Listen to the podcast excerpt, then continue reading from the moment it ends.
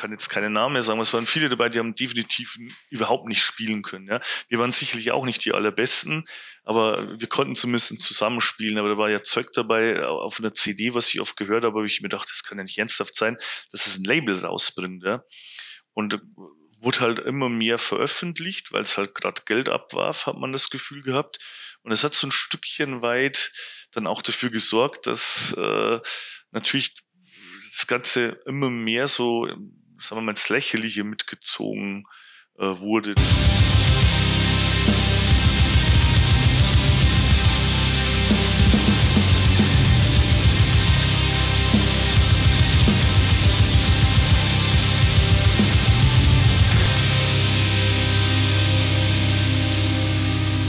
Moin Moin liebe Freunde und herzlich willkommen zur mittlerweile 59. Ausgabe des Hartschnack Podcasts. Mein Name ist Manuel und ähm, eine gute Tradition ist es, in jeder Staffel eine Sendung über Pagan Metal zu machen mit äh, bedeutenden Pagan-Künstlern. In der ersten Staffel hatten wir Robse von Equilibrium zu Gast, äh, den Stefan, äh, Stefan, Steff und ich bearbeitet haben, Entschuldigung. In der zweiten Staffel durfte sich Gerald mit Munaheim unterhalten und nun habe ich als inkompetentester Pagan-Typ der Welt äh, die große Ehre, mit äh, Loki von Wolfstein zu sprechen, der meine Inkompetenz aber locker dreimal ausbügelt. Hallo Loki. Hallo Manuel, danke für die Einladung. Freut mich, heute mit dabei sein zu dürfen. Ja, wir hatten ja schon einige Vorgespräche und äh, auch da habe ich das Gefühl gehabt, äh, dass wir uns ordentlich festgequatscht haben mit spannenden Themen. Ich hoffe, wir sprengen heute nicht den Zeitrahmen. Das schauen wir mal, das lassen wir einfach auf uns zukommen, würde ich sagen, oder? So sieht das aus. Ähm, ich habe dich gebeten für unsere Hörerschaft, die im Pagan vielleicht nicht so firm sind, was ich mir aber bei euch nicht vorstellen kann, ähm, dass sie euch nicht kennen, ein besonderes Lied mitzubringen, um Wolfstand mal vorzustellen. Welches Lied hast du uns mitgebracht und warum ausgerechnet dieses Lied? Genau, ich habe äh, Bloodwinter ausgesucht vom äh, letzten Album 2017er Bloodwinter. Einfach aus dem Grund, weil es äh, bei den ganzen Playlists und so immer mit vorne dabei ist und ich glaube auch so im, im Gesamtkontext, äh, wie es geschrieben ist, einfach die Band momentan mit am besten repräsentiert. Eingängige Nummer. Ach so, okay. Dann hören wir jetzt mal rein. Äh, wir wünschen euch jetzt viel Spaß bei Bloodwinter und äh, wir hören uns gleich wieder.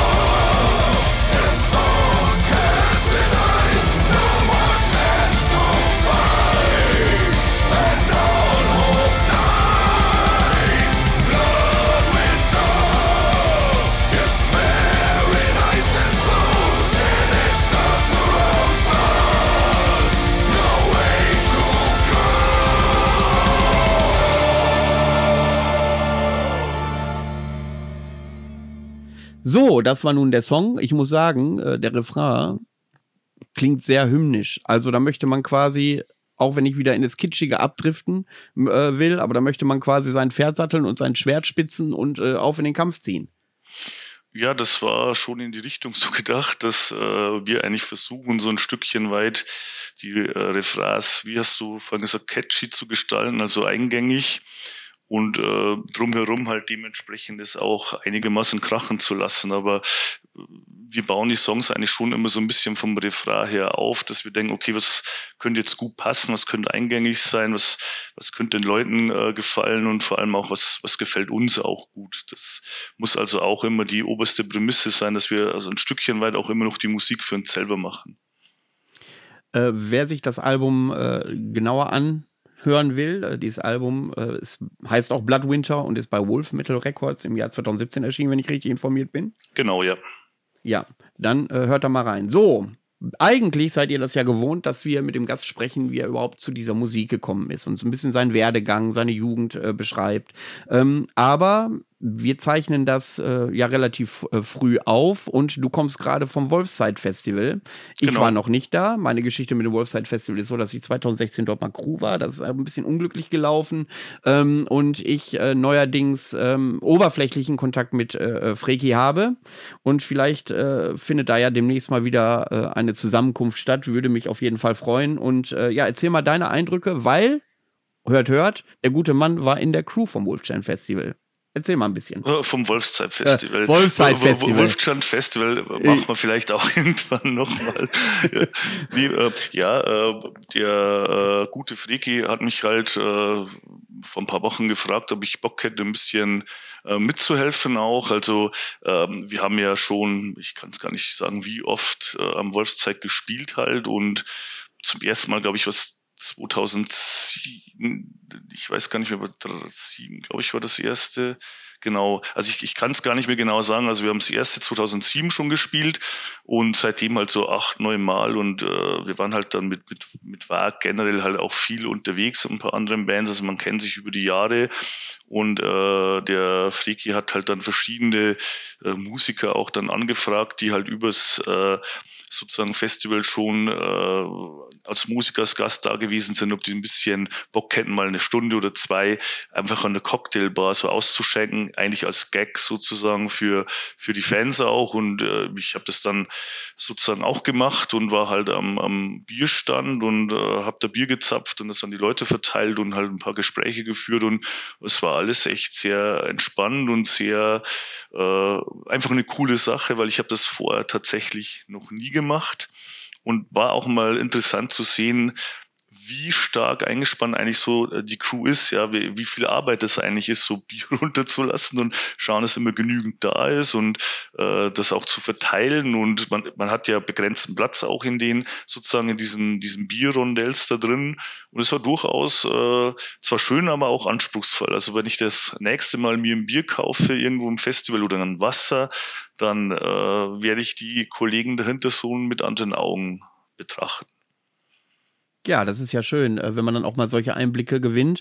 Ähm, Festivaljobs mache ich auch schon seit Jahren, auch ganz häufig äh, auf äh, Getränke mhm. wägen. Und ja. äh, da muss ich sagen, das ist logistisch tatsächlich auch eine Herausforderung, ähm, das alles auch koordiniert zu bekommen, dass die Leute auch, ich sag mal so, wenn es reibungslos läuft und ihr schnell an eure Getränke kommt, dann ist das ein Meisterwerk der Leute, die dort arbeiten, weil das findet ja. gerade bei Festivals zu Stoßzeiten, besonders zwischen äh, Bands in Umbaupausen, ist das äh, wirklich anspruchsvoll, wenn da plötzlich 500 Mann äh, ihr Bier haben wollen, am besten als erstes und dann nur drei, vier Leute auf dem Bierwagen dann arbeiten können. Genau. Und du halt auch aufgrund, sag ich mal, der Platzverhältnisse dann vielleicht 30 Bier fortzapfen kannst und aber 100 Leute anstehen. Und dann wird es echt, äh, sagen wir mal, interessant. Also das, ja, da muss man schon stressresistent sein. Das sollte man sein, ja. Das sollte man sein. Aber wie gesagt, war mal eine schöne Erfahrung und hat auf jeden Fall Spaß gemacht.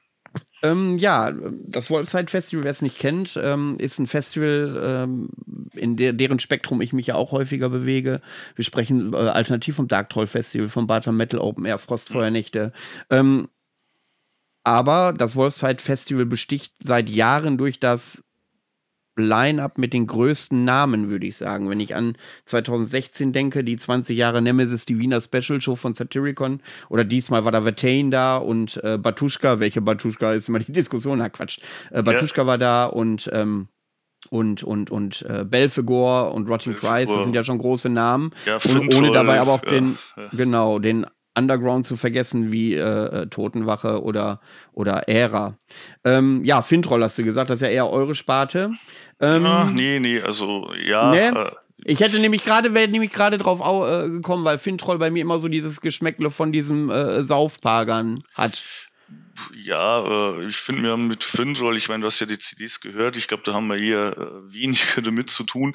Wir haben zwar mal ein, zwei, drei Trinklieder gemacht, aber mit Finroll würde ich mich jetzt eher vielleicht nicht vergleichen. Ja. Also was nicht heißt, dass ich es nicht nicht höre oder dass ich, ich sag mal, die die die Nutföd und so weiter, die fand ich da ganz ganz gut. Aber ich ja, also mit Finroll glaube ich hat uns auch noch keiner verglichen.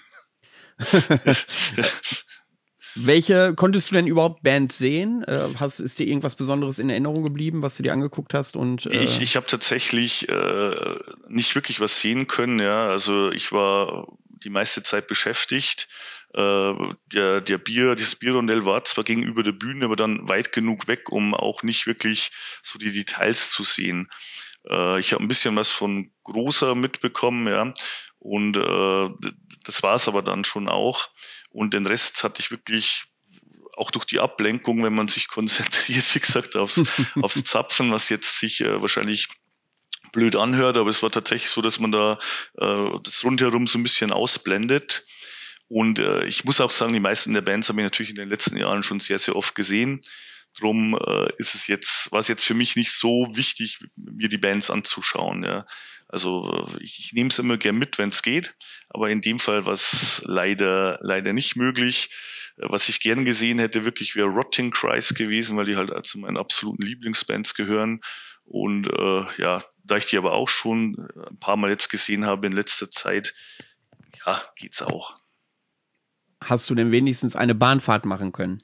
Nee, auch nicht. Tatsächlich habe ich auch keine Bahnfahrt gemacht. Das ist ja so ein Highlight auf dem Wolfsweit Festival. Da ist so eine Schmalspurbahn, die um das ja. ganze, was ist das, ein ehemaliges DDR-Feriengebiet oder so, das, ähm, das die da das genau, ganze Gelände einmal abfährt. Und das ist ja. immer relativ entspannt. Also ich habe das mal gemacht. Irgendwann, ich glaube zum letzten Mal äh, waren wir da 2010, glaube ich, da hatte ich mal diese, bin ich mal mit dieser Bahn gefahren, tatsächlich, ja. Da, da fährt man dann, wir müssen euch so vorstellen, man fährt dann direkt um die ganzen Campgrounds so ja. ab, drumherum. Ja. Und ähm, ja, das ist also, ich habe das auch ganz witzig gefunden und äh, ist sicherlich auch so ein Highlight auf dem Wolfside Festival neben dem Line-Up jährlich. Bahn, die fährt eigentlich die ganze Zeit. Ja, und man hat tatsächlich den Vorteil, mal so über das ganze Gelände und auch über die, sag ich mal, über diese Ferienanlage so ein bisschen Überblick zu bekommen, weil eigentlich liegt die echt super natürlich äh, mitten im Wald und äh, kein Handyempfang, nichts. Also das ist schon echt äh, ein wirklich tolles Gelände. Ja. Und äh, wie gesagt, wie du schon gesagt hast, das waren Ferien. Lager, glaube ich, sogar von, von der SED damals irgendwie für, für die Partei. Ich, ich habe gar keine Ahnung, wie das genau wieder war. Aber es ist auf jeden Fall eigentlich von der Infrastruktur her ist das, finde ich, das Gelände echt super, weil halt im Prinzip alles da ist. Schon ein bisschen in die Jahre gekommen, ja, aber im Prinzip hat man alles, was man braucht und ist mitten in der Natur. Also ich sag mal, für so ein Black Pagan Festival ist das eigentlich die ideale Umgebung. Besser als eine Halle, könnte man sagen. Gut, dann haben wir, oder ist dir noch irgendwas aufgefallen, was wir zum Wolfsheim Festival besprechen können? Äh, sonst würde ich dann äh, auf deinen Werdegang zurückkommen. Nee, es ist, ich würde sagen, wie, wie, immer gut abgelaufen und war alles da, was man braucht. Also ich denke, die Leute waren relativ zufrieden, was man so gehört hat. Also hat, hat soweit Spaß gemacht. Sehr schön. Na gut, äh, dann kommen wir mal zu deiner Person. Und zwar bist du ja nicht wahrscheinlich als Kind äh, aus deiner Mutter geschlüpft und hast sofort Pagan Metal gehört. Ähm, erzähl mal ein bisschen, wie es dazu gekommen ist, dass du äh, in diese Szene so reingewachsen bist. Äh, am besten so bis zur Gründung von Wolfshand. Genau, also bei mir war es so, also ich bin ja auch schon äh, ein bisschen über 40 und äh, ich hatte damals, äh, ich habe ja schon einen Podcast, ein paar von euch natürlich, oder eigentlich fast alle immer so mitgehört. Und äh, das Danke ist viel, ja, g- gerne, gerne. Äh, das ist vielen ähnlich ergangen wie auch mir. Ich hatte im, damals im zarten Alter von zehn äh, so so ein Tape, so ein Mixtape bekommen, äh, was man halt äh, immer so mit einem Kassettenrekorder in Radio aufgenommen hat. Und da war damals ein Song von Manowar drauf von der Fight in the World. Ich glaube, es war Carry On oder irgendwie sowas. Ich, ich, ich glaube, ich, das kann ich nicht mehr in Details sagen. Aber Darf ich kurz äh, mal einhaken, ja, wo du gerade Manowar sagst? ja, Gestern, dann wisst ihr jetzt auch ungefähr, wann wir das aufzeichnen, lief dieser ZDF Rock Metal Fernsehgarten okay. und ich bin hab zwischendurch eingeschaltet und da gab es als erstes irgendwie eine Modenschau, wie man sich auf Metal Festivals am besten kleidet. Und dann hat Andrea Kiewel irgendwie Manowar gesagt, Ach ja. ob es die Band denn gäbe. Also und dann war der Moment für mich erreicht, wieder umzuschalten und zu sagen, okay, macht euren Quatsch alleine. Da war Doro war da, Kiss in Dynamite. Also es waren auf jeden Fall Metal-Bands da, die nicht unbequem waren, die auch den ganz normalen Mainstream-Schlagerpublikum auch äh, nicht, nicht vergraulen, sagen wir mal so. Und ähm, ja, deswegen, weil du gerade Manowar sagst, ähm, wollte ich da nochmal drauf eingehen, dass äh, diese ganze Sendung zumindest für mich eine absolute Farce war. Also ich habe es gar nicht mitbekommen. Irgendwie, ich habe das im Nachhinein dann die Spottkommentare von so einigen Leuten im, im, äh, im Facebook und so weiter gesehen und äh, scheinbar alles Playback und äh, oberpein oberpeinlich, ja. Also Jetzt mal ohne Spaß. Ja. Wenn ich eins in der Metal-Szene gelernt habe, ist, dass es, äh, dass die meisten Musiker grundehrlich sind und die, Ja. glaube ich, eher in der Hand abhacken würden, als Playback zu spielen. ja. Und da war noch nicht mal die Backline angeschlossen. Da standen einfach nur wahllos irgendwelche Boxen durch die Gegend rum. Kein Kabel, nichts dran. Äh, Du hast gesehen, die Amps äh, waren ausgeschaltet. Das waren so äh, zum On-Off-Knöpfe, äh, waren damit, äh, wo du siehst, wenn die an sind, leuchtet das Licht. War natürlich aus. Und äh, dann sitzt du dann da äh, und äh, ich guckst du zehn Minuten und hast du Herpes. Ja, ich verstehe es äh, auch nicht. Also ich kann natürlich die Musiker äh, verstehen, die da auftreten in der Hoffnung, dass sie bekannter werden, vor allem die, die halt Doro. Ja, Doro, ich weiß nicht, wie es denen allen so die letzten zwei Jahre ging, die halt von Musik leben und jetzt versuchen, vielleicht durch sowas wieder einen, einen Schub zu bekommen, um das irgendwie die ganzen Verluste, die die wahrscheinlich hatten und die massiv bei vielen ja waren, vielleicht mit sowas jetzt auszugleichen, dann sagen, okay, ich gehe jetzt ins Fernsehen, spiele Playback, Hauptsache mein Name taucht irgendwie auf. Also, aber generell, äh, ich lehne sowas ab, ich will sowas gar nicht sehen und ich finde es halt vor allem immer mega peinlich, wenn, wenn, wenn man sagt, okay, so muss sich ein Metal anziehen und jetzt müssen alle äh, irgendwie äh, wacken, grölen oder, oder, keine Ahnung, äh, irgendwas, ein Symbol zeigen oder so. Ja, das ist, ist dämlich, das hat mich noch nie interessiert und äh, ich mag es auch gar nicht sehen, weil für mich ist das so ein Stückchen weit zum Fremdschämen. Aber ja, andere, äh, die sagen halt, naja, Hauptsache, das ganze Thema kommt mehr in die, in die Medien und äh, li- li- lieber Metal als die, äh, die Dingsbums da, die äh, Helene Fisch oder sonst irgendwas. Und ja, ich, ist immer so ein bisschen zweiseitige Sache. Aber als ich das gehört habe, dachte ich mir auch nur, ja, hätte man jetzt nicht unbedingt gebraucht. Ja, also ich habe dann auch ein bisschen auf das Publikum geachtet und dann hast du schon gesehen, dass die Publikumzusammensetzung wahrscheinlich eine andere ist, als äh, wie sie sich auf dem Wolfside-Festival einfinden. Ja, da, Da hast du ein paar Wacken-Shirts gesehen, ein paar Saltatio Mortis-Shirts und das Ja. härteste war irgendwie Motorhead oder so. Und Ja. dann äh, hast du auch noch einen äh, rangeholt, der irgendwie so eine Sabaton-Weste oder so anhatte. Und ähm, ja, und die haben dann davon gesprochen, als wenn Sabaton so die Entdeckung wäre. Ja. Ähm, das ist ähm, diese Ausschnitte, die kannst du mal, wenn du mal äh, Zeit und Langeweile hast und mal ein bisschen äh, dich fremdschämen willst, tatsächlich schau dir das mal an. Äh, Ja. Für einen Comedy-Faktor ist es was, aber wenn ich dann drauf reduziert werde, dass ich doch so wäre wie die Leute da im Fernsehgarten, dann äh, geht das für mich einen Schritt zu weit. Nee, das äh, hätte ich auch nicht gerne. Wie gesagt, das ist, wie gesagt, ich habe auch nichts dagegen, wenn der äh, Metal generell ein bisschen populärer wird. Das ist okay, äh, aber dass er dann irgendwie ins Lächerliche gezogen wird oder dass das ein paar vielleicht dann irgendwie nur anschauen, weil sie mal die komischen, verrückten, schwarz gekleideten sehen wollen, da muss ich echt sagen, da bin ich draußen. Das ist nicht der Grund, warum ich angefangen habe, Musik zu machen. Ja, das ist, aber gut, das ist, ist dann wieder ein, ein anderes Kapitel.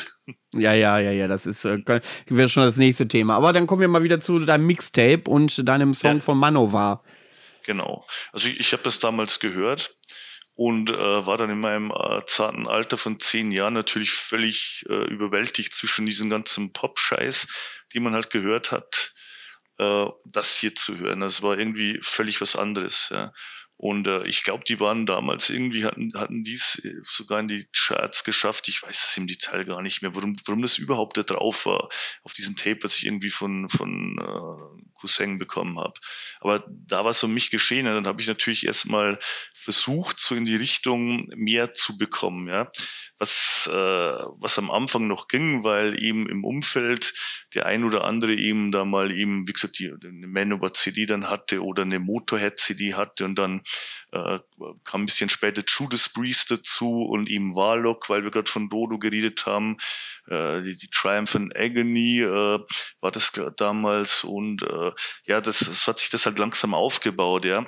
Wir hatten im Vorgespräch ja schon mal gesagt, damals in, in, in der Zeit, da gingst du ja nicht einfach rum und hast das irgendwie überall kaufen können. Ja. Es war ziemlich schwer an, an, an, an solche Art von CDs zu, zu kommen. Ja. Und äh, von, von daher äh, hat man halt alles irgendwie erstmal gekauft oder äh, genommen oder sich äh, damals noch halt einfach von auf Kassette überspielt, was halt, was halt möglich war, ja. Und ich bin eigentlich dann so mit, mit Iron Maiden war dann noch mit dabei. Also ich komme eher so aus dem, aus dem Power Metal Bereich, würde ich sagen. Und mit ACDC und Motorhead, wie gesagt, eben Rock, Metal, wie immer man das nennen will. So mit, mit dem ganzen Thema bin ich eigentlich so ein bisschen dann erstmal groß geworden, ja. Wenn und, ich mal kurz äh, einhaken darf. Ja. Einen spannenden Punkt, den wir eben im Vorgespräch auch schon angerissen ja. haben, äh, was sich verändert hat zu heute, ist natürlich auch dieses Grundvertrauen in irgendwelche Magazine. Wenn äh, sie Reviews geschrieben haben, wenn man ähm, die EMP, die damals noch hört, hört, äh, Metal-Klamotten vertickt hat ja. äh, und ja. da was dr äh, drüber geschrieben hat. Ähm, natürlich ja. weiß man heute, äh, dass sie das geschrieben haben, um Sachen zu verkaufen.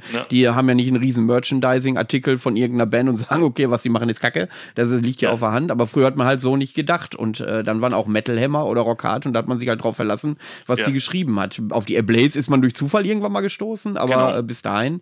Ähm, wenn und da ist ja die Frage, inwieweit haben sich die Mechanismen verändert. Also ich lese kein einziges Review mehr, außer äh, das ist wirklich eine befreundete Band und das würde mich interessieren, was da steht. Ich höre mir dann selber etwas an, wenn mir äh, irgendwas vorgeschlagen wird oder wenn gesagt wird, hier pass auf, das äh, hör dir das mal an, das glaube ich ganz gut. Ja. Das, da achte ich, ich glaube, ich wüsste nicht, außer irgendwann mal vor zwei Jahren bei Nero Doctrine oder so, dass ich mal bei Metal Hammer ein Review gelesen hätte von irgendeinem Album. Jedes, äh, also es ist damals tatsächlich ja so gewesen, dass man, äh, wie du schon sagst, auf das angewiesen ja war, ja. Das heißt, wenn ich eine CD mir kaufen wollte, musste ich ja 50 Kilometer in die nächste Stadt schon fahren irgendwie. Und äh, ja, mit dem Bus dann damals. Und um Heft zu kommen, musstest du irgendwie eine gut sortierte, äh, sag ich mal, ja, ja Zeitungs- oder, oder wie sagt man, das Schreibwarenfiliale suchen, die überhaupt sowas hatten. Und äh, ja, dann hast du dir das Blaze am Anfang eben gekauft oder dann mal eben äh, Rock Metal Hammer, was halt gerade da war. Und äh, man hat halt genommen, was da war, was, was, damit man überhaupt informiert, bleiben konnte. Und wie du schon sagst, damals hat man sich das mal angelesen, hat sich das äh, angeschaut und hat dann tatsächlich aufgrund von Reviews halt mal irgendwie das, das gekauft, ja. Und äh, ja, die, die CD-Abteilung Metal war damals im ich weiß, ich weiß gar nicht mehr, was Woolworth oder wer, wer das damals war, irgendwo in der nächsten Stadt. Äh, da waren halt irgendwie 40 CDs da, ja. Und äh, da hast du dann irgendwie, wenn, wenn du es nicht kanntest, nach Cover ausgesucht oder was halt ja, irgendwie, wo, wo du, wo dachtest, ja, da, ja klar, da ist, da ist halt irgendwas drauf, das sieht so aus, als würde es zu der Musik passen. Und dann hat man das halt einfach sozusagen, äh, hat man das äh, genommen, ja. Das, das war so. Und ähm, von daher äh, war das halt wichtig, dass man an diese Infos gekommen ist und dass man sich damit äh, versorgen konnte mit den Infos. Und ja, heutzutage, wie du schon sagst, Internet auf, reinschauen, Review interessiert mich überhaupt nicht. Ich höre mir das an dann in, in, in YouTube oder manchmal auch über, über die Kollegen, die halt sagen, hey, da musst du mal reinhören, das hört sich geil an und dann hörst du dir das halt an. Ist mir scheißegal, was XY drüber schreibt, ja. Wenn es mir gefällt, gefällt es mir. Wenn es mir nicht gefällt, gefällt es mir nicht. Ganz einfach. So, und jetzt ist das Problem mit diesem Magazin, wo du sagst, man muss, braucht da ein bisschen Grundvertrauen. Ähm, man munkelt ja immer, oder man weiß ja, wie ich das eben beschrieben habe, dass man natürlich gute Rezensionen äh, äh verkauft, quasi, damit man Klamotten verkauft aus dem, aus dem Magazin, ob es Werbeanzeigen hm. sind oder, oder, oder. Ja. So, ja. dieses, dieses, dieser graue Schleier, der da über diesem Magazin hängt, führt doch auch dazu, dass man das nicht mehr liest, weil diese Authentizität und diese Glaubwürdigkeit komplett verloren gegangen ist, wenn man was liest. Weil man immer vermutet, wenn da was steht, hm, da könnte ja irgendein finanzielles Interesse dahinter stecken. Das ist, das ist natürlich leider so, ja. Das ist halt so, dass viele Magazine einfach auch darauf angewiesen sind, dass die äh, Labels Werbung schalten, ja. Und äh, ist ja bei uns nicht anders, ja. Das heißt, äh, wir müssen Werbung schalten und äh, dementsprechend kriegst du halt dann auch äh, ein Interview oder kriegst du Reviews. Äh, wobei es bei uns natürlich nicht so schlimm ist, wenn da die äh, Presse über uns herfällt. Ja. Das ist halt viel einfacher für die über Wolfgang herzufallen, als über eine große XY-Band herzufallen. Hm. Da ähm, ja, ist, ist halt so, dass man sagt, okay, ich suche mal einen raus, den verreise ich vielleicht und das sind halt so dann die, die mittleren Bands vielleicht auch. Gerade wenn es dann heißt Pagan Metal und äh, Niederbayern und das, äh, das alleine ist ja schon eine Angriffsfläche, wo du sagen kannst, das ist ja herrlich, dass man da mal richtig schön reingrätscht, ja. Und äh, und das machen die wahrscheinlich nur, um zu sagen, guck mal, wir sind hier total unabhängig, neutral und äh, ja, wenn uns was ja. nicht gefällt, sagen wir das auch. Ja, das ist, das ist so, ja. Also ich, wir hatten da schon auch immer äh, damit zu kämpfen, dass natürlich, ähm, wenn ich mal auf die Pagan-Szene da zurückkomme, als wir halt angefangen haben, uns ein bisschen zu lösen äh, davon und dann halt immer in größere Festivals reinkommen, wenn wir in größeren Hallen gespielt haben, und dann halt irgendwie äh, bei uns die Bude relativ voll war, ja. Und äh, die Band, die nach uns dann kam, halt die äh, berühmte skandinavische Band war, wo, wo halt dann nur noch ein Drittel der Leute drin stand. In, in der Zeit kann ich, habe ich die Reviews mal gesammelt, so von den Live-Konzerten. Dann waren wir, egal wo wir gespielt haben, immer die lokalen Matadoren. Oder es hat halt draußen geregnet, darum sind die Leute dann in die Halle gegangen. Irgendwie sowas. Also da habe ich mich am Anfang noch drüber geärgert und irgendwann habe ich mir gedacht, komm, leck mich am Arsch, wir spielen, die Leute haben Spaß, das geht jetzt seit fast 20 Jahren so und wir sind immer noch mit dabei, wir verkaufen immer noch CDs und es ist mir doch völlig wurscht, ob wem es gefällt und wem nicht und wer darüber schreibt, dass wir scheiße sind und es, man darf da irgendwann sich nicht mehr zu sehr davon berühren lassen. Am Anfang war das so dass man sich dann noch stärker irgendwie geärgert hat, wenn da stand, ja, Aufnahme scheiße und Englisch alles scheiße und die, die Musik sowieso völlig einfältig und du, du hängst da irgendwo als, als junger Kerl da eineinhalb Jahre dran, das zu machen mit, mit, mit, sag ich mal, mit dem Können, was du halt zu dem Zeitpunkt hast. Und äh, dann wirst du halt zerlegt und zerrissen. Und äh, dann war es halt immer cool, auf einem Konzert zu spielen und zu sehen, dass es den Leuten halt einfach gefällt, egal was andere sagen. Und das haben wir dann irgendwann gut. viel höher bewertet.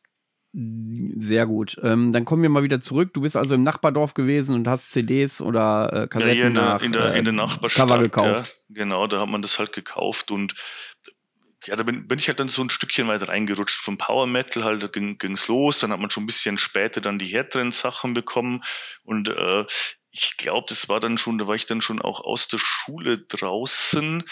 Äh, das war dann tatsächlich Uh, lass mich lügen, ich müsste mal jetzt überlegen, das dürfte 93 gewesen sein, als die, nee, das war, war 93, da kam die Samba Lane raus.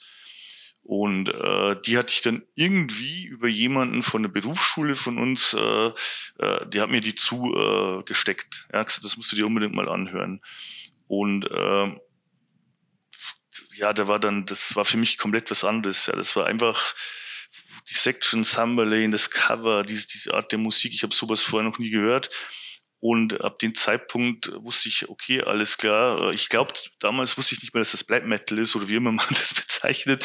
Es war halt komplett anders zu dem, was ich vorher gehört habe. So, so roh, so rau, so irgendwie diese leicht eingespielten Melodien, was halt der John Notwright immer gemacht hat. Das war irgendwie, wenn ich jetzt überrede, läuft mir die Gänsehaut im Rücken, äh, weil ich immer noch weiß, wie das damals war. Und ich habe es damals halt so am Walkman gehört mit einer Kassette und äh, war einfach äh, zum ersten Mal so ein, Schritt in eine komplett andere Richtung. Und äh, damals war es ja auch so, dass bei uns in der Gegend jetzt nicht tausende Mettler rumliefen, sondern hatte das Dorf mal zwei, das im nächsten Dorf waren drei, dann der kannte den wieder und dann hat man sich mal getroffen ab und zu. Und so wurde halt das langsam dann ausgetauscht. Und äh, dann lief man halt zum einen natürlich, weil es hier zur Sendung gut passt, stärker in den Bereich Black Metal rein, ja. Dass ich damals halt die äh, Principle of Evil Made Flash war dann sowas, was man Cradle of Filth war da gerade beim beim Wachsen. Dann äh, Emperor hat in den Nightside Eclipse rausgebracht und die na, Mayhem, äh, die der Mysteries, das war so das, was so ein bisschen rumgegeistert ist. Da muss man sich mal äh, überlegen, was das für eine Zeit war, ne? wenn man das so hört. Alles äh, heute uneingeschränkte Klassiker das waren uneingeschränkte Klassiker. Damals war es halt einfach das, was am Markt verfügbar war. Ja. Man hat sich über alles gefreut. Ja. Ich habe mich auch dann drüber gefreut, wenn ich dann wieder eine Manowar bekommen habe ja, oder die nächste Iron Maiden. Ich habe einfach alles gehört, was irgendwie in diese harte Richtung ging. Ja. Das, das, also ich, ich war nie so, dass ich gesagt habe, ich höre jetzt nur, nur Power Metal oder ich höre nur Trash Metal oder ich höre nur, nur äh, dann, dann Black Metal. Ja. Der Black Metal hatte natürlich so diesen besonderen Reiz, weil da wusste man ganz wenig einfach drüber, ja. Das ist, das wurde anders promoted als schon, also zu dem Zeitpunkt zumindest noch, als, äh, als zum Beispiel jetzt, keine Ahnung, Exodus-CD oder sowas, oder natürlich Metallica. Ähm, also es hatte so ein bisschen das Geheimnisvolle eben auch noch. Und äh, wie gesagt, ich hatte auch nicht die Möglichkeit, so einfacher die Infos äh, dran zu kommen zu dem Zeitpunkt. Und dann hat man sich halt komplett fixiert. Man hat sich das Cover angeschaut, hat sich hingesetzt und hat dann mit einem Walkman oder mit einem, dann später mit einem CD-Player hat man das einfach gehört. Also das kann ich, dann später konnte ich das nicht mehr, aber damals hat man auch mal vielleicht alle 14 Tage sich eine CD oder eine Kassette gegönnt und hat das ganz anders genossen. Das lief dann tagelang genau so und man es. hat die Texte durchgelesen und das war irgendwie die, die Zeit. Aber jetzt habe ich zwei Punkte, die ich schnell ja, einbringen ja, muss, bevor, ja, weil, weil äh, äh äh, ich sonst den Faden verliere. Die erste Sache ist, jetzt hast du gesagt, du kommst aus Niederbayern. Du hast hm. gesagt, Metal war nicht so verbreitet. Hm. Und äh, wie ist denn dein Umfeld darauf reagiert, dass du in Anführungszeichen in die Musikrichtung abgedriftet ist? Ist Frage Nummer eins. So hm. Freunde, Familie und so weiter. Ja. Und Frage Nummer oder Anmerkung Nummer zwei ist, wo du sagtest, ja, man hat sich so zwei CDs vielleicht im Monat leisten können. Äh, die hm. hat man dann ganz anders genossen. Ich hatte das in der Halli-Folge schon mal besprochen, dass man hm. sich auch teilweise gezwungen hat, die Musik gut zu finden, weil man nichts anderes hatte. Ähm, das stimmt ist ja, das, genau, ja. ja. Man hat es dann so lange gehört, heute würdest du ein Album, was du früher vielleicht 30 Mal gehört hast und dann fandest du es geil, würdest du heute vielleicht ein zweites Mal hören, wenn du es nochmal eine Chance gibst und wenn es da nicht zündet, legst du es an der Seite, hörst du nie wieder. Ähm, da findet ja auch eine gewisse Veränderung statt. Und ist das einer der Gründe, warum es schwierig ist, so riesige Nachfolgebands irgendwie zu finden, weil die Leute Musik schnell konsumieren und das muss auf dem Punkt sein. Und wenn es nicht auf dem Punkt ist, geraten die in Vergessenheit. Ja. Wenn die Leute sich nämlich zwingen müssten, Alben äh, 30 Mal zu hören, ähm, dann würde da vielleicht auch eine ganz andere Wirkung entstehen. Aber ja. das sind jetzt zwei Fragen. Zuerst würde genau, ich gerne die, darauf zurückkommen. Die erste ist, ich hatte nie Probleme mit dem Umfeld. Das war war jetzt äh, trotz der, sage ich mal, niederbayerischen konservativen äh, Heimat war das kein Problem. Also keiner, auch den ich kannte, hatte da irgendwie irgendwie Schwierigkeiten. Man man hat da damals kein so ein riesiges Geschiss um alles gemacht wie heute, hatte ich auch das Gefühl. Also man hat gesagt, ich höre das, es ist halt Heavy Metal, das kannten auch die, die Erwachsenen, die haben gesagt, oh nee, das gefällt mir nicht, ich höre lieber dies und jenes, aber ja, lass, lass die halt mal machen, weil als wir jung waren, haben wir dann auch die Stones gehört und dies und jenes und also das war eher so, dass ich da nie Probleme hatte. Ich konnte auch äh, das äh, immer hören und der Großteil, sage ich mal, auch meine damaligen Klassenkameraden, dann auch als ich gelernt habe, die sind immer stärker in den Metal-Bereich dann reingewachsen. Also es gab dann allein in der Umgebung, wo ich aufgewachsen bin, halt mindestens 15 Metal-Bands, ja, wo man sich, einer hat in der gespielt und in der und dann hat der andere hat im fünf gespielt und also es war schon so, das war eine richtig schöne Metal-Szene, die sich dann so 92, 93, 94, sag ich mal, bis, bis 98 da entwickelt hat. Und äh, also keine, keine Schwierigkeiten. Es hat eigentlich Akzeptanz gefunden und die Leute haben sich das auch dann auf den Konzerten angehört. Da waren auch dann Leute vom Dorf da, die kamen halt hier um Bier zu trinken und haben da einfach mit den Jungen mitgefeiert. Also das muss ich echt sagen, es war nie ein Problem damals. Also es war, war das Gute. Dann deine Frage Nummer zwei hat man äh, sozusagen äh, die Chance verpasst, durch den ganzen schnellen Konsum, der heute möglich ist, wirklich Bands nachzuziehen. Ich sage Jein. Ähm, zum einen finde ich, ist es natürlich ein Problem, wenn du so ein Überangebot hast an Musik, wie es momentan ist. Und du halt hingehen kannst und ich mache YouTube auf oder ich mache irgendwie Spotify oder wie das alles heißt auf und gehe hier rein und habe da mal 43 Neuerscheinungen in der Woche. Und hör mal schnell rein und denk mir dann, okay, nach zwei Minuten, nee, ist nicht meins, mach weiter, nee, ist nicht meins, mach weiter. Das ist natürlich ein Problem, weil du diese Masse nicht mehr sortieren kannst und auch nicht mehr die Möglichkeit hast, das wirklich in aller Ruhe, wie wir vorhin gesagt haben, dir anzuhören. Das ist tatsächlich ein Problem. Das andere Problem ist für mich auch die Labelarbeit, weil die hat sich massiv geändert. Die, die Labels bauen die Bands nicht mehr so auf, wie es damals war. Das heißt, äh, dass ich hergehe und sage, hier ist eine ganz junge Band, die hat ein Riesenpotenzial und ich investiere hier mal, keine Ahnung, äh, Summe XY, um, um denen wirklich Promotion zu verschaffen, das gibt's heutzutage nicht mehr finde ich. Also es, es gibt noch Bands, die picken, pickt man sich dann raus und die werden dann halt groß gemacht, die sind aber meistens im Vorfeld schon erfolgreich, ja. Aber ich habe jetzt nicht viele Bands gesehen, also korrigiere mich, wenn, wenn ich mich täusche, wo man sagt, okay, die sind ja jetzt von null auf 200 aufgebaut worden. Das, das passiert nicht mehr so wirklich und darum gibt's auch die ganzen Großen nicht mehr. Also ich, ich sehe nichts, was jetzt riesengroß ist. Ja. Jetzt kann man sagen, was ist im Metal-Bereich noch so auf einmal aufgepoppt? Das war, wie du schon vorher gesagt hast, der Cyberton. Ja. Die hatte ich irgendwann 2013, irgendwo haben die auf einer kleinen Bühne in Österreich gespielt und jetzt headline sie die Festivals in aller Welt. Aber ja, die waren auch schon in gewisser Weise mit im Business gut dabei, hatten schon vier CDs rausgebracht und hatten damals schon in dem Sinn einen, einen Namen im Underground, der halt schon groß war. Naja, aber bei Sabaton möchte ich nochmal klarstellen, mhm. ähm, ist für mich somit die generischste Musik. Also ja. ist es da auch nicht schwierig, da Musik auch zu entwickeln und zu schreiben. Wenn der ja. in Anführungszeichen, und jetzt äh, ist eine provokative Aussage, wo du wahrscheinlich als Musiker auf dich auf die Hinterbeine stellst, mhm. wenn du wirklich kaum noch künstlerischen Anspruch an der Musik hast, sondern einfach nur etwas raushauen willst und musst, was bei der Masse funktioniert.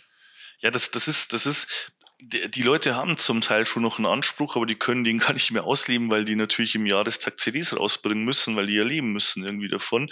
Und dieser Zwang, dass du Musik mit sozusagen irgendwie mit der Brechstange auch generieren musst und erstellen musst, äh, damit ich mein Leben finanzieren kann, ja, der bringt natürlich das Künstlerische äh, dann so ein Stückchen weit wieder zurück in den Hintergrund. Und das ist genau, da gebe ich dir recht, ja. Und die Plattenfirmen sagen natürlich auch, ja, welche Musik lässt sich denn einfach vermarkten? Wo kann ich denn hier viel Geld verdienen? Ah ja, okay, zack. Ist halt ein Business wie jedes andere, ja. Das, äh, und aus, aus dem Grund Jetzt, wo du sagst, muss ja. ich mal überlegen, jetzt muss ich mal überlegen tatsächlich, ob es eine größere Band gibt, wo du davor stehst und sagst, die sind doch authentisch. Ich würde sagen, bei Metallica ist das so, das liegt auch daran, weil sie zwischendurch mhm. die Leck mich am Arsch Platten rausgemacht haben, wo, die, wo du genau gemerkt ja. hast, okay, das ist mir jetzt egal, wie die Leute das finden, ja. äh, dass wir uns so verändern. Ich glaube, Metallica ist das noch authentisch, ähm, äh, und dann wird's dünn. Jetzt, wenn im Black Metal Vertain, Vertain ist auch so, kommt, kommt mir auch ganz, keine schlechte Musik, ohne Frage, aber es kommt mir halt so vor, als wäre so ein Bausatz oder so, so ein Werkzeugkasten, den man aufmacht fünf, mit fünf, sechs Bausätzen und die baut man aneinander, damit ja. das funktioniert. Ja. Ähm, Satyricon kann ich ganz schwer einordnen. Satyricon ist jedes Album anders irgendwie, äh, deswegen ist es auch authentisch. Aber dementsprechend ja. gibt es auch diese großen Kontroversen um Satyricon.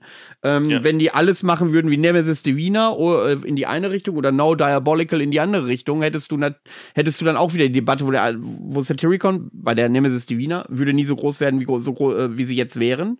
Und bei der No Diabolical würden alle Black Metal-Fans sagen, ja, okay, das ist äh, wie Sabaton nur in, in, in, obwohl ich die No Diabolical Metal ganz geil finde und immer noch höre zwischendurch. Ist wie ja. Sabaton äh, äh, im Black Metal. Also ist alles nicht so einfach. Aber eine große Band, die authentisch ist, fällt mir da tatsächlich nicht ein, wenn man die Masse bespielen will. Selbst Amon Amas klingt jedes Album wie das äh, nächste und ist auch, ähm, wirkt auch sehr generisch. Ja, das ist, das ist, das ist so.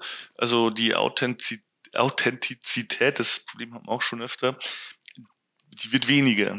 Und getrieben durch die letzten zwei Jahre und diese, sage ich mal, Situation, dass Konzerte äh, ausgefallen sind, die Einbrüche der, der Verkäufe, das bringt natürlich die Bands dazu, die davon leben, dass die mehr drauf schauen müssen, jetzt schnell irgendwas zu machen, das rauszubringen, um wieder auf Bühnen zu kommen und auch irgendwas zu verkaufen, als dass die überhaupt noch Zeit haben, äh, vielleicht wirklich wie du gesagt hast, eine, eine Platte mit Herzblut rauszubringen. Das ist jetzt keine Unterstellung. Aber ist nicht gerade andersrum, wird da nicht gerade andersrum ein Schuh draus, wenn du dann so viel Zeit hast und sitzt und denkst, pass mal auf, ich, wir hauen jetzt was raus, da sind wir uns einig, wir wollen Geld verdienen, hm. aber jetzt haben wir die Zeit, auch was zu machen, wieder worauf wir Bock haben.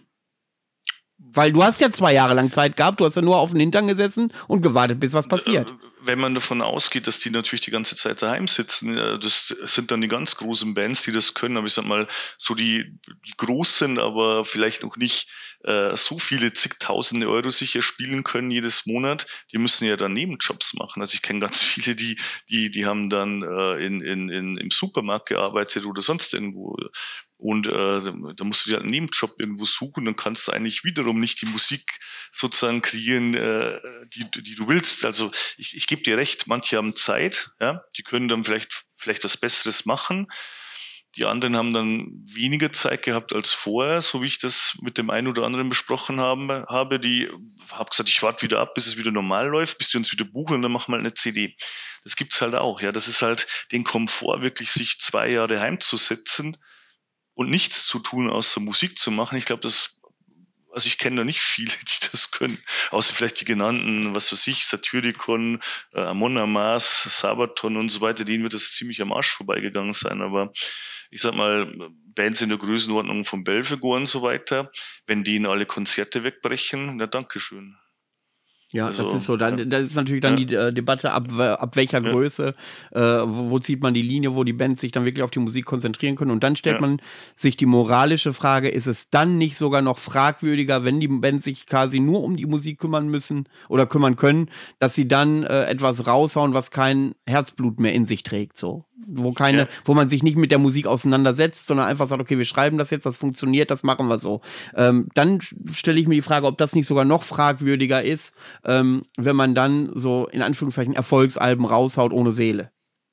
Ja, das ist genau das, äh, das, da kann man in die Leute nicht reinschauen, ja. Aber angetrieben, so das sozusagen oder vorangetrieben durch die letzten zwei Jahre, weiß ich ganz viel, äh, die an der Verzweiflung nah waren, ja, die alles auf eine Karte gesetzt haben und äh, die dann wirklich gezwungen sind, halt einfach jetzt auch Musik weiter zu machen, e-, egal wie schnell die entsteht, um halt einfach wieder dann in den Flow reinzukommen, wenn es wieder normal weiterläuft, weil man halt den Traum gerade ähm, zerbröseln sieht. Und äh, ich meine jetzt, wir sind halt eine Hobbyband, die es nebenbei macht, aber trotzdem, wenn ich nur schaue, was uns an, an Kohle weggebrochen ist von den ganzen Auftritten, was wir trotzdem an Ausgaben hatten, weil wir dann die Videos aufgenommen haben, die CD aufgenommen haben und äh, man redet da schon über äh, eine große fünfstellige Summe und äh, das musst du halt irgendwie stemmen können. Ja? Wenn du keine, äh, keine Nebenquelle hast, wo du Geld irgendwie reinbekommst, dann bist du da in einer ganz üblen Situation und da musst du vielleicht manchmal Entscheidungen treffen, die würdest du sonst nicht treffen. Heißt nicht, dass das alle gemacht haben, aber ich bin mir ziemlich sicher, dass der eine oder andere das halt, oder die eine oder andere Band einfach machen musste. Ja?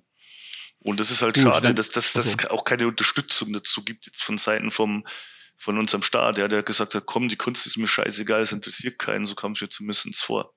Ja, Festivals, scheiß drauf, alles was dranhängt, scheiß drauf. Warten wir mal ab. Und genau das ist aber die, der, mangelnde, der mangelnde Weitblick. Also die haben da niemanden ja. sitzen, der da sagt, okay, ja. äh, das ist nicht nur, dass da nicht 500 Leute oder 1000 Leute äh, mal keine Kunst konsumieren. Da sitzt die Band hinter, da sitzen Plattenstudios dahinter, da sitzen ja. äh, Labels, also Labels dahinter, klar. Da sitzen dann irgendwelche Unternehmen hinter, die Schallplatten machen, da sitzen irgendwelche Tontechniker hinter, da sitzen irgendwelche äh, Stage-Hands hinter und, und, und, und, und. Genau. Äh, das hat man alles nicht gesehen. Oder die, die allein die Leute, gesehen, die hinter, wie du schon, äh, wie du ja auch jetzt erfahren Erfahrung gemacht, dass die Leute, die einfach da hintere Bar sitzen, am Wochenende noch ihr mhm. Geld verdienen, damit sie vielleicht ja. äh, äh, äh, ihre Miete bezahlen können, äh, verdienen sie noch was zusätzlich, die fallen auch weg. Also, äh, aber das ist ein Thema, das haben wir ja schon äh, ausgiebig diskutiert. Wir kommen jetzt mal wieder zurück zu deinem, zu deinem Leben und du warst also im Dorf unterwegs und hast schon Partys gemacht. Am besten jetzt bis Wolfschend. Genau, jetzt bis Wolfgang, genau, dann kam halt, wie gesagt, diese unterschiedlichen äh, Scheiben, die man sich halt versucht hat, äh, irgendwie zu besorgen aus allen möglichen Stilrichtungen. Die Section halt damals was, vor allem als die Stop of the Lightsbane rauskam, da wusste ich, okay, jetzt äh, brauche ich mal eine Gitarre. Und ähm, das war so dann irgendwie die, ähm, sag ich mal, eine der Initialzündungen zu sagen, ich will jetzt irgendwie Musik machen. Und äh, ja, dann haben wir auch da angefangen, eben schon in den ersten, sagen wir mal, kleineren Projekten da mal halt Gitarre zu spielen. Dann hat man einen Bassist gesucht, einen Schlagzeuger gesucht und äh, hat die ersten kleinen Bands gegründet und äh, ja, da keine Ahnung, ich war in vier, fünf verschiedenen Bands, alle Stilrichtungen. Wir haben ein bisschen Black Metal gemacht, wir haben, wir haben ein bisschen sowas wie Gothic dann schon gemacht und ja, also man hat sich einfach ausprobiert und hatte halt auch die Möglichkeit, auf verschiedenste Musiker zurückzugreifen.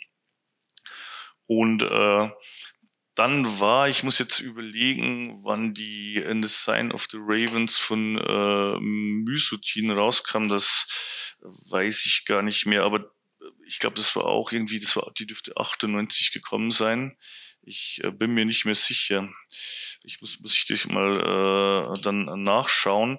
Aber das war definitiv, äh, 1997. Sag ich mal, 97, ja, war ich schon ein Jahr ja. zu spät. Also ich glaube, das war sowas, wo ich gesagt habe, das war so der, der nächste Kick, wo ich gesagt habe, okay, dieser, dieser, dieser Stil, dieses, dieses, ich nenne es mal, das war für mich so damals mit die Essenz vom Viking Metal einfach.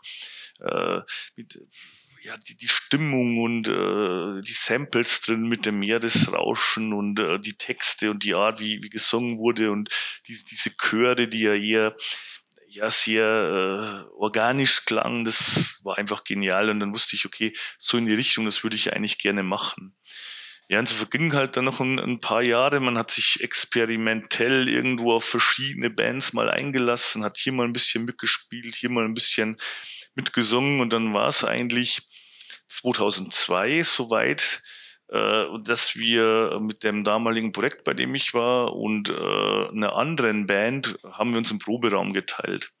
Und äh, ich war damals so ein bisschen im, im wie gesagt, so Black Gothic Metal unterwegs und die anderen waren eigentlich eine, eine Punkband. Ja. So eine, eine härtere Punkband könnte man sagen. Die haben auch viel gecovert. Und wir saßen dann halt mal abends so zusammen beim Bier und dann habe ich denen halt erzählt, dass ich eigentlich gerne was viel härteres machen würde, so in Richtung Viking Death Metal, Black Metal äh, rein, rein und die anderen haben gesagt, ja, wollen wir eigentlich auch machen. Äh, irgendwie haben, haben die keinen Bock, das mehr weiterzumachen. Äh, also hört sich jetzt ein bisschen simpel an, aber es war tatsächlich so. Und dann habe ich gesagt, pass auf, ich habe hier ein paar Riffs, kann ich mal vorspielen. Und dann habe ich auf der Gitarre meine Sachen vorgespielt. Dann kam die an, so, ich habe auch was. Und dann haben wir da schon angefangen, diesen Abend so, die ich weiß nicht, waren es zwei, aber zumindest mal einen Song zu machen und gesagt haben, hey, das müssen wir jetzt mal zusammen proben. Und so ist dann praktisch innerhalb vom Jahr, sozusagen Oktober 2003 haben wir dann Wolfstand gegründet, ist dann Wolfstand sozusagen entstanden aus diesen zwei unterschiedlichen Bands. Wir waren damals zu viert. Und äh, das war im Prinzip so, so die Entstehungsgeschichte aus dem Wunsch raus, andere Musik, härtere Musik zu machen und so ein bisschen halt diesen skandinavischen Metal rein, Viking, Death Metal rein. Damals war es ja Türfing, solche Bands, aber auch Unleashed fand ich ganz toll und also da, da ist da äh, die Richtung sozusagen was zusammengekommen, was zusammen gehört hat. Und wir haben dann wirklich innerhalb vom Jahr die ersten beiden Demos halt aufgenommen und rausgehauen. So, so ging das los. Also das waren so sozusagen äh, ganz grob gesagt die, die ersten Schritte.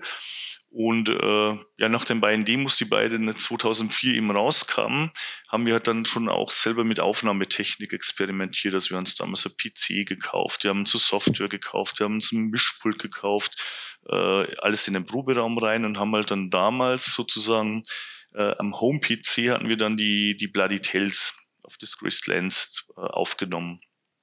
Das war auch noch, muss man dazu sagen, 2004 und äh, haben dann gesagt, okay, das hört sich eigentlich ganz gut an. Da könnten wir jetzt mal so ein paar Samples einfach mal in Plattenfirmen rausschicken. Schauen wir mal, was passiert. Wir waren sehr naiv, muss man auch sagen, zu dem äh, Zeitpunkt. Das war echt, äh, also wir haben uns einfach um nichts geschissen. Wir wollten Musik machen, haben gesagt, wäre cool, wenn es irgendjemand rausbringt. Ja, schauen wir mal, was passiert. Und haben es halt so an die Labels, die man damals kannte, halt rausgeschickt einfach. Ja. Und ähm, Damals hat dann CCP Records aus Linz äh, sozusagen geantwortet, was für uns eigentlich relativ cool war, weil da war halt damals, keine Ahnung, sowas wie 14 Dark Centuries waren dabei Und äh, ich, also aus, aus unserem Bereich raus auf jeden Fall schon so Bands, wo ich sage, äh, äh die kennt man. Äh, Dornreich äh, war dabei und sowas. Also es war halt schon ein Label, wo man sagt, okay, die wissen im Prinzip, äh, was die tun. Ja. Hatten auch schon im, im Black Metal Bereich das ein oder andere, was man, was man kannte, so die, die Österreicher halt, österreichischen Bands und man wusste, die machen eigentlich eine gute Arbeit und die hatten uns damals einen Vertrag gegeben. Also wir waren völlig überrascht, als da die E-Mail kam und hatten uns dann erstmal, bevor wir überhaupt geantwortet haben, haben uns erstmal so richtig äh, ein hinter die Binsen gekippt, ja, und haben dann mal das richtig gefeiert. Und äh, ja, das, äh, wie gesagt, war, war so ein, ein Riesenschritt für uns. Und, äh, ähm, kannst du noch mal für die für, für nur fürs hm? Verständnis, äh, dann habt ihr ja quasi als Band euren Weg gefunden. Diesen ähm, Gut, das klingt jetzt ein bisschen komisch, wenn man eure Alben hört, da ist eine erhebliche Weiterentwicklung zu erkennen. Mhm. Zumindest ähm, ja. das, was ich äh, festgestellt habe. Ähm, ja.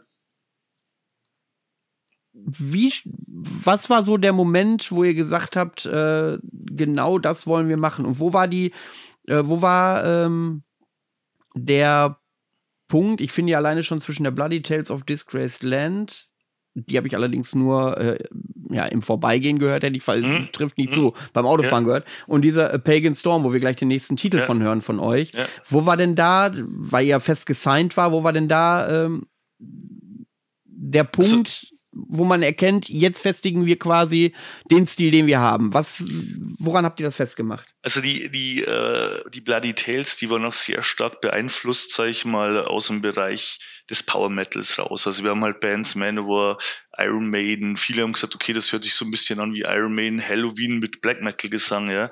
Und wir haben halt immer dazwischen schon äh, so ein bisschen die härteren Passagen reingekippt, aber es war noch sehr stark so vom melodischen, leicht eingängigen, sag ich mal, Power Metal beeinflusst, was uns aber zu dem Zeitpunkt irgendwie auch gut gefallen hat. Und dann haben wir immer so zwischendurch diese Ausbrüche drin, mal härter, schon ein bisschen im Schlagzeug Richtung Blastbeats immer äh, wieder mal mit eingebaut.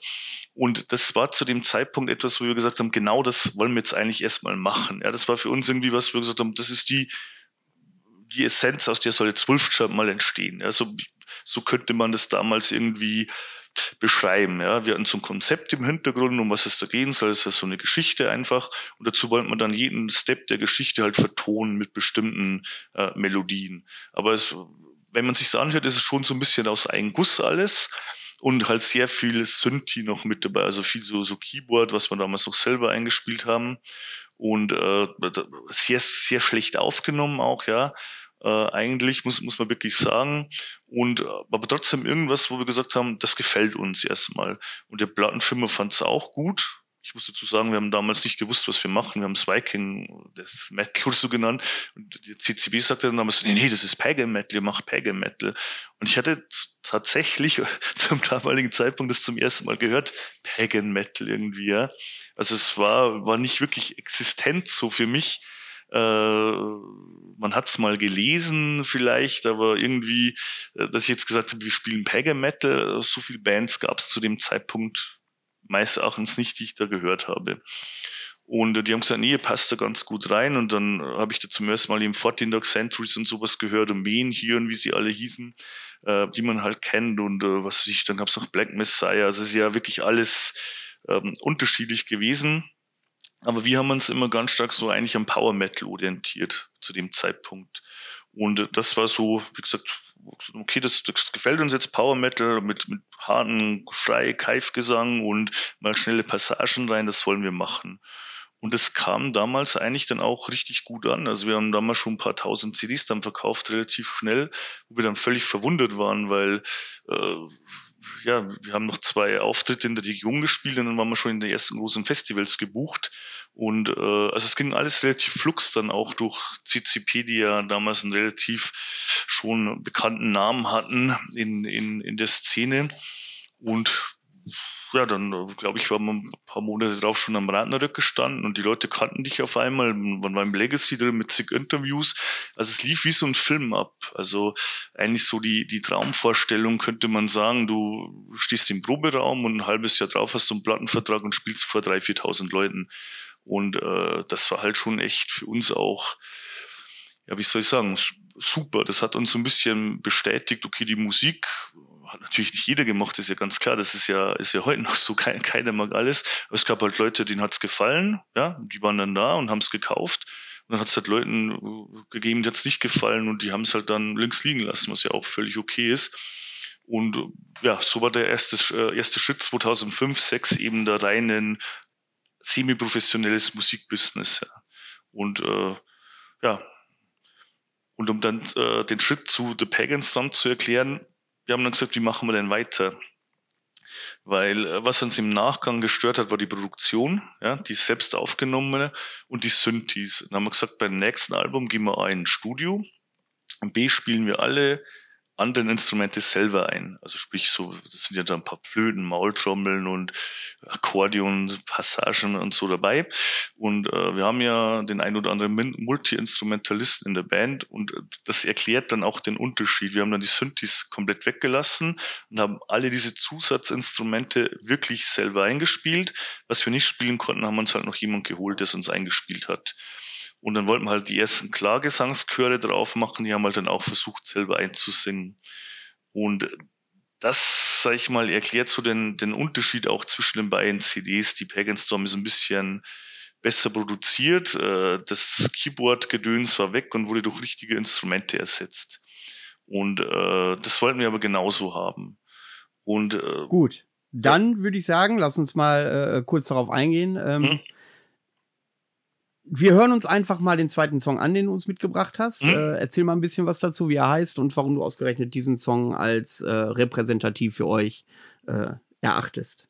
Ja, das ist, äh, wie gesagt, der Song heißt Winter Hymn und äh, der Song äh, war schon immer einer meiner, meiner Lieblingssongs auf, auf der Pagan Storm, äh, weil ich die Melo Melancholie dahinter mag, weil ich die unterschiedlichen äh, Tempis mag, die sozusagen da den ganzen Song durchziehen, von Englischen auf Klargesang, da haben wir dann auch zum ersten Mal so schon experimentiert auf der Scheibe und eben so ein bisschen äh, verschiedene Ausbrüche von, von Akustik wirklich rein mal in, in ein bisschen Blastbeat und also ich fand einfach so, äh, Winterhymn beschreibt so eine Wanderung im Finstern äh, sozusagen oder im Dunkeln im Winter durch den Wald und die unterschiedlichen Eindrücke, die man, die man da sammeln konnte, also so ungefähr beschrieben. Und äh, ja, das soll halt diese stufenweise Wechsel da ein bisschen darstellen im Song. Und äh, ich fand das gut umgesetzt. Der hat mir damals gut gefallen und die Leute fanden den auch immer sehr, sehr gut. Und darum dachte ich mir, das wäre vielleicht jetzt der richtige Song von der Pagan Storm, weil viel, viel, viel anderes kennt, kennt der ein oder andere, der Pagan hört ja. Okay, dann hören wir jetzt von der Pagan Storm, erschien 2007 bei CCP Records, äh, Winterhymn. Viel Spaß. Hm.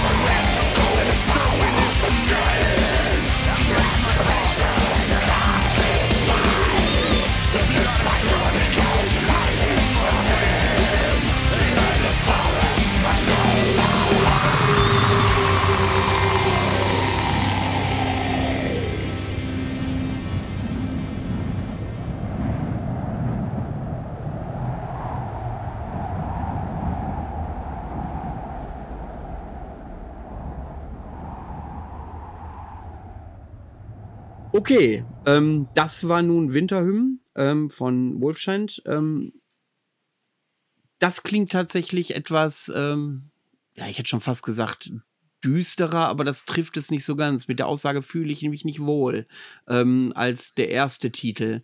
Ähm, aber es spielt ja auch keine Rolle. Ähm, ich habe ja jetzt einen kompetenten Gast äh, hier mir gegenüber, der mir die endgültige Antwort geben kann auf die Frage, wo ist der Unterschied zwischen Pagan Metal und Viking Metal? Also äh, das wird natürlich oft diskutiert, aber äh, letzten Endes für mich ist ganz klar, dass es geht um die Lyrics, um die Texte. Der Viking Metal ist eigentlich so mit, mit geht um Wikinger, so könnte man sagen.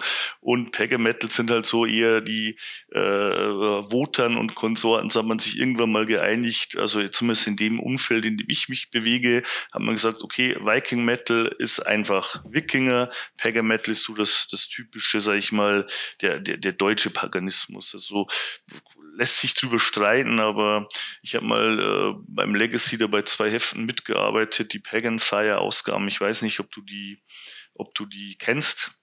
Nein, äh, die kenne ich nicht. Glaube ich, sind 2009 und 11 irgendwann erschienen. Hat, hat der hauptsächlich der Björn Thorsten Jaschinski äh, sehr viel gemacht oder sieben und neun, glaube ich, war es ja. Und äh, da wurden auch verschiedene Musiker äh, sozusagen aus der Szene äh, gefragt und beleuchtet. Und da gab es ganz viele Interviews auch mit, mit, mit Bands, äh, die man heute vielleicht gar nicht mehr so, so kennt, ich aber auch ganz, ganz schätze, wie Morrigan zum Beispiel. Und äh, also es, es war halt viel aus dem deutschen Bereich äh, des Pagan drin, aber auch viel aus dem skandinavischen. Und ein Großteil der, der Kollegen, auch mit denen ich so rede, die sagen auch, okay, eigentlich sind es die Lyrics, äh, die den Unterschied machen. Ich, ich würde jetzt nicht drauf bestehen, aber das ist halt das, was, was, so, was ich so immer höre und äh, wo wir dann auch sagen, okay, da einigen wir uns jetzt mal drauf. Ähm, jetzt habt ihr ja nächstes Jahr schon 20-jähriges Bandjubiläum. Ja. Dazu schon mal Gratulation. Ähm, Dankeschön. Was sind denn so Geschichten äh, in den 20 Jahren, die dir so in Erinnerung geblieben sind? Kurioses, Verrücktes, äh, Schlechtes, Gutes? Erzähl mal, hau mal raus aus eurer langjährigen Erfahrung. Und, ja, ich, ja, warte, und ne, noch eine Frage: Wann hast du das erste Mal gemerkt, Mensch, das könnte ja was Größeres werden? Äh, also zum ersten Mal gemerkt, fangen wir da an, dass es was Größeres werden könnte, war tatsächlich, als die Pagan Storm rauskam und äh, dann die Verkäufe schon richtig nach oben gingen für unsere Verhältnisse, da monatlich auf einmal unglaublich viel Geld reinkam, auch vom Merch-Artikel, äh, was man verkauft hat und äh, Festivalanfragen dann schon aus ganz Europa. Und äh, dann hat man gemerkt, okay, jetzt wird das eventuell doch mehr, als wir uns vielleicht jemals erträumt hätten. Und ähm, wir hatten dann das, man muss auch dazu sagen, kurz bevor wir die Pagan Storm abgegeben haben, äh, waren wir uns nicht sicher, ob wir es tun sollen, weil die CD so anders war. Und weil wir nicht sicher waren, ob die Art der Kreativität, die wir die ganze Zeit über die Jahre immer gefahren haben, was Neues zu machen, ob uns das nicht vielleicht jetzt schon das Genick brechen könnte. Also da haben wir echt Angst gehabt, so ein bisschen, ob, die, ob den Leuten das noch gefällt. Aber wir haben gesagt, nee, das ist das, was wir machen wollen, das ist mir scheißegal. Wenn es in die Hose geht, machen wir halt, keine Ahnung, anders weiter. Aber das ist, uns gefällt also bringen wir es raus und zum Glück hat es den Leuten dann auch gefallen. Ähm, und da hat man, wie gesagt, eben dann gemerkt, okay, jetzt geht's schon in eine Richtung, die hätten wir uns so nicht mehr gedacht, dass das irgendwie funktionieren kann ja, wie gesagt, 2.7, Pagan Storm war klar, jetzt könnte es größer werden. So, dann die Sachen, die, äh, die mich gestört haben, irgendwie so in diesem ganzen Musikbusiness, ist dann, wenn so deine Träume zerstört werden, so in die Richtung, du merkst, es ist doch alles ganz anders so im, im, im Hintergrund. Also Musikbusiness, wie der Name schon sagt, ist halt ein Business. Man stellt sich das immer ein bisschen anders vor, aber du unterschreibst auf einmal Verträge, du bist auf einmal an Zeiten gebunden, du musst bestimmte Sachen machen und erfüllen.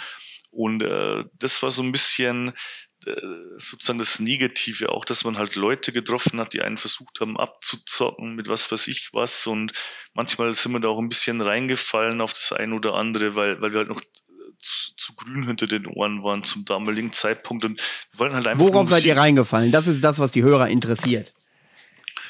Ja, man, und man lässt sich halt mal einfach schnell auf irgendwelche Verkaufsdeals ein oder zahlt irgendwie mal 500 Euro für einen Sampler, der dann nie rauskommt, solche Sachen oder, ja, das waren halt so Dinge, ich glaube, das gibt's heute eigentlich gar nicht mehr so durch, äh, damals zu dem Zeitpunkt gab es ganz, ganz viele so Leute oder Labels, die haben so Sample angeboten. Da konntest du halt einen Song dann für 300, 400 Euro buchen und der wurde dann 3000 Mal gepresst und verkauft. Ja, ob das wirklich Aha, so. passiert und jetzt ist. Bei, möchte ich ne? da nochmal einhaken. Ja, ja. Das hat man früher nie gewusst. Man hat immer gedacht, okay, das hm. sind jetzt Musikempfehlungen, die die Redaktion ganz geil findet, wenn so eine CD mal dabei lag.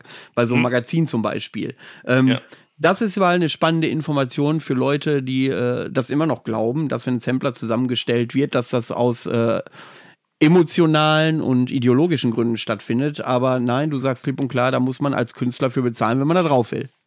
Also äh, was die, die, ich rede jetzt nicht von den Magazinen, sondern das waren irgendwie so, keine Ahnung, ich, ich weiß gar nicht, wie das, also es waren schon so südamerikanisches Label in Anführungszeichen, ja, was irgendwie schon 15, die haben nur Sampler rausgebracht, ja, wo die gesagt haben, pass auf, liebe Band XY, wir bringen diesen Sampler raus in Südamerika, für nur 500 Euro bist du da drauf, wir pressen ihn 3000 Mal, verteilen den hier und du wirst bekannt und du kriegst noch 20 kostenlose Kopien. So war das damals zum Beispiel. Das hat jetzt nichts mit den Magazinen zu tun. Da gab es welche, okay. die, haben, die haben das recht gut gemacht und sehr professionell. Metal Message zum Beispiel, der, der Markus Eck, der ist da mit viel Herzblut drin gewesen, hat viel für den Pagan Metal getan. Der hat uns mehr oder weniger auch damals sehr stark geholfen. Der war, hat für Legacy, EMP und so geschrieben und der fand die Musik super.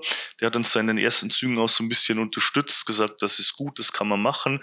Und der hat zum Beispiel auch selber über Sampler rausgebracht und der hat das natürlich richtig gut promotet. Das ist das positive Beispiel.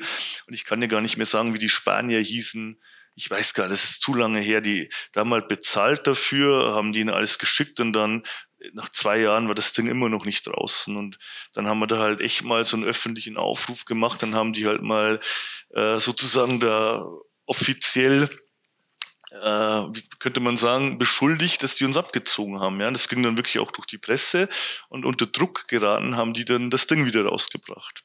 Aber ich kann dir nicht mehr genau sagen, wie der Sampler hieß. Aber für uns war das damals halt auch wichtig, ja, dass hast viel Geld mal auch in die Hand genommen und investiert und wolltest dann eigentlich nicht abgezockt werden, aber wurdest das halt dann ab und zu immer wieder. Es gibt mir positive Beispiele wie negative, ja. Also waren auch Festivals, die äh, haben das zum ersten Mal gemacht, dann kamen nicht genügend Leute und haben uns halt dann keine Kohle gegeben oder so, oder wollten das nicht, ja. Und äh, zum damaligen Zeitpunkt waren wir noch ein bisschen hemdsärmlich unterwegs, haben gesagt, okay, dann nehmen wir von der Bühne die Verstärker mit und haben das Zeug halt abgebaut und ins Auto gepackt und dann lief der halt schnell nach und hat auf einmal das Geld gehabt. Aber äh, das war schon zum Teil so ein bisschen spektakulär, was dann immer so passiert ist in, in 2, 5, 6, 7. Ja, da hat man viel gelernt. Und ähm, wir haben, wir haben nie genug gelernt, weil wir haben bis zum, äh, keine Ahnung, äh, letzten Album immer wieder noch Fehler gemacht. Ja, das, das, du lernst nie aus in einem Business. Vor allem, wenn du sagst, ich will halt das tun, was ich will und ich äh, habe jetzt kein Management und habe hab nicht dies und jenes, sondern ich will alles einfach selber machen, so viel wie geht, dann macht man halt immer wieder Fehler. Aber wie gesagt, das, das passiert, das war das Negative. Das Positive ist natürlich ganz klar, du lernst unglaublich viele Leute kennen, du lernst Bands kennen, äh, du lernst andere Länder kennen. Äh, das war für uns einfach schon, schon unglaublich cool. Und äh, ja, das ist eine Zeit, die möchte ich nicht missen auch, weil das halt einfach so, so eine Aufbruchstimmung damals war, auch in uns allen, wo wir gesagt haben, aber es ist super, jetzt können wir dahin fahren und die zahlen uns die Flüge und wir können dahin fliegen. Und äh, ja, so werden dann stückchenweise eben die Träume wahr. Das ist so das, das Positive, weil wir nie, und das muss ich auch sagen, wir hatten nie im Sinn, davon zu leben. Das war gar nicht so unser, unser, unser Ziel. Weil als wir die erste Tour gespielt haben, ich, weiß gar nicht, wann das war, ach, neun, vielleicht 2009, ja, nach der Tour war uns klar, nee, wir, wir wollen keine Profimusiker werden, weil äh, die ganze Zeit im Bus zu sitzen oder sonst irgendwas, das wird wahrscheinlich nicht unser, unser Leben sein. Ja. Also da hatte man schon so ein bisschen äh, bei uns allen äh, rausgehört, Musik als Hobby ist cool, ja, das nehmen wir auch gerne mit. Aber wir hatten damals schon zum Teil halt gute Jobs oder Studium, was kurz vom Ende war, mit guten Jobs in Aussicht. Und äh, das war schon die richtige Entscheidung, diesen, diesen Weg zu gehen, zu arbeiten und nebenbei die Musik so zu machen, wie es für uns halt irgendwie möglich ist, ohne zu viel Fremdeinwirkung auf das Ganze zu haben gefühlt äh, seid ihr dann in dieser Hochphase des Pagan Metal ähm, unterwegs gewesen. Also wenn ich das ja. so einordnen müsste, wäre das so Mitte, Ende der Nullerjahre bis Mitte der Zehnerjahre. Also ein relativ überschaubarer Zeitraum, würde ich sagen, war ja. die Hochphase des Pagan Metal. Da willst du natürlich sagen, nein, stimmt nicht. Äh, wir kommen nachher äh, noch zu der Frage, ist Pagan und Viking Metal tot oder ja, äh, ist oder aber das kommen wir später zu. Aber wie hast du das dann äh, so wahrgenommen in dieser Zeit, wenn ihr da so aufge Seid, jetzt nicht so wie im Vergleich eben wie äh, Sabaton, sondern wirklich äh, plötzlich äh, in überschaubaren Zeitraum euch einen Namen erspielt habt. Ähm, mhm. Wie ist wie habt ihr das wahrgenommen, diese Hochphase der Musik? Und habt ihr überhaupt gesehen, Moment, da, das, es gibt jetzt bald eine Veränderung, da gab es einen Punkt, wo ihr merkt, okay, jetzt ist eine Veränderung da, jetzt äh, flacht das vielleicht so ein bisschen ab? Ja, das war, äh, also tatsächlich so, wie du es beschreibst. Also äh, diese Hochphase des Pagan, das ist ja, das war so, sag ich mal, die, die, die dritte Welle des Pagans. Wenn du, wenn du die Ursprünge anschaust, auch vom deutschen Pagan Metal, dann war so unsere Welle die dritte. Also wir waren so die, die dritte Generation des, des, des Pagans. Bands wie oh, Das wäre mal ein spannendes Thema, was man noch be besprechen kann. Wenn es Wellen im Pagan Metal gab, ähm, was waren so die Urväter, was war die Grundidee und, und, und, hm. und, und. Ich glaube, das hm. wird noch eine weitere Sendung füllen. Ähm, aber das höre das ich zum Beispiel das erste Mal, dass es da auch Wellen gab. Ich dachte, die Musik ist einfach so Ende der 90er Jahre irgendwie entwickelt worden. Da wäre mhm. wär ich dann auch noch zugekommen. Wer waren so die äh, Urväter? Und äh, 2005, also bis 2015 war dann die Hochphase und, und äh, seitdem gibt es zwar noch ein paar Bands, aber ich habe nicht mehr das Gefühl, dass äh, zum Beispiel bei Finsterforce genauso gefeiert wird äh, wie vor sechs, sieben, acht Jahren, wenn ich die mal live sehe es, es ändert sich alles, das ist richtig. Und äh, wie gesagt, man kann da über das andere Thema natürlich auch definitiv wahrscheinlich eine Sendung füllen. Und äh, ja, es, es gab so unterschiedliche Phasen. Und, aber wie gesagt, das ist jetzt, ist jetzt gar nicht das Thema. Aber es war tatsächlich so, dass so fünf, sechs, sieben, acht, neun war das Thema riesengroß. Und äh, es ist da auch praktisch ein Festival nach dem anderen aus dem Erdboden geschossen. Nicht nur in Deutschland, sondern es war halt auch in vielen. Es war in der Tschechei, es war in Italien, es war in Frankreich. Man hat da, keine Ahnung, rein theoretisch jedes Wochenende konnte man woanders spielen. Und ähm, zu dem Zeitpunkt war es auch so, dass sehr viele Bands dann gesagt haben, ah, wenn ich hier irgendwie mit dabei sein will, dann mache ich Pagan Metal. Und äh, dann haben ganz viele angefangen, irgendwie halt irgendwas hinzududeln und irgendwas zusammenzuschreiben und irgendwelche 0815 Lieder zu machen. Da waren ganz viele Bands dabei. Ich kann jetzt keine Namen mehr sagen, es waren viele dabei, die haben definitiv überhaupt nicht spielen können. Ja. Wir waren sicherlich auch nicht die allerbesten, aber wir konnten zumindest zusammenspielen. Aber da war ja Zeug dabei auf einer CD, was ich oft gehört habe, habe ich mir gedacht, das kann ja nicht ernsthaft sein, dass es ein Label rausbringt. Ja. Und wurde halt immer mehr veröffentlicht, weil es halt gerade Geld abwarf, hat man das Gefühl gehabt. Und es hat so ein Stückchen weit dann auch dafür gesorgt, dass äh, natürlich das Ganze immer mehr so, sagen wir mal, ins Lächerliche mitgezogen wurde. Da wird es wahrscheinlich einige jetzt geben, die sagen, naja, da habt ihr auch dazugehört mit, mit eurer äh, Dudelei, äh, die, die, die nicht so ernsthaft war, äh, das mit voranzutreiben. Das ist der Punkt, ja. darf ich da mal kurz einhaken? Ja, das ist ja. eine Frage, hm. ähm, die ich mir immer stelle. Dieses ultra-kitschige, und davon hm. rede ich noch nicht mal von diesen ganzen Saufliedern, die da irgendwie resultiert sind oder aufgepoppt sind. Aber dieses ultra kitschige, ähm, hat das dazu beigetragen, dass der Pagan Metal in eine Hochphase gekommen ist? Oder ist das eher, also für mich wirkte das ganz oft abstoßend. Fröhliche mhm. Melodien machen mich aggressiv quasi, aber das ist ja eher ein Sonderfall. Ähm, äh, oder ist das eher so ein Grund gewesen, wo du sagst, okay, jetzt fangen, fangen sie an mit hoch die Hörner und äh, je mehr Geige, Keyboard, Triangel, desto äh, äh, äh kreativer wirken wir. Äh, wie siehst du diese Entwicklung? Weil es gibt ja Bands. Ähm, ich wollte auch ein ähnliches The Thema mit Trutwanger besprechen. Die gibt's ja jetzt leider nicht mehr. Ähm, die machen das ja auch ernsthaft. Bei euch hatte ich auch das Gefühl, dass ihr das größten Teil ernsthaft macht. Natürlich gibt's mhm. äh, auch sehr fröhliche Melodien bei euch, äh, findet man öfter, aber ähm, das ist authentisch. Und das ist, aber ich, ich, ich erinnere mich an ein, Jahr, an ein Jahr, 2000, das war auch 2016, da habe ich eine Band aus dieser Richtung, ich möchte den Namen nicht nennen, weil sie ist noch aktiv und ist auch größer mhm. unterwegs, habe ich, glaube ich, viermal gesehen auf den Festivals, wo ich dann war, als Crew oder sonstigen Rollen. Und beim zweiten Mal ging mir das schon richtig hart auf die Nerven, die Musik. Und also ich meine, das ist ja ein Scheißjob für die Musiker. Die müssen ja immer positiv und gut gelaunt auf der Bühne stehen und richtig einen auf Party machen. Ähm, ich kann mir schon vorstellen, wenn du gerade mal keinen Bock hast oder so, dass das der härteste Job der Welt ist. Das ist generell hart auf der Bühne zu stehen, wenn du, wenn du nicht gut gelaunt bist. Egal, wie, also finde ich, egal äh, wie, wie die Musik ist, aber ich gebe dir recht, wenn es dann, keine Ahnung, wenn da irgendwie gerade, äh, wenn du gerade von der Beerdigung kommst und musst dich dann hochstellen und hoch die Hörner singen und humper, bumper, fallera, ist es nicht einfach, ja, definitiv. Und äh, um deine Frage zu beantworten, hat es geschadet oder hat es dem Ganzen äh, geholfen? Es hat dem Ganzen am Anfang mit ziemlicher Sicherheit geholfen weil es Abwechslung war. Weil zu dem Zeitpunkt, wo wir angefangen haben, gab es das eigentlich gar nicht so stark. Ja, da war natürlich Findrel und sowas unterwegs, wo sich dann viele Bands orientiert haben.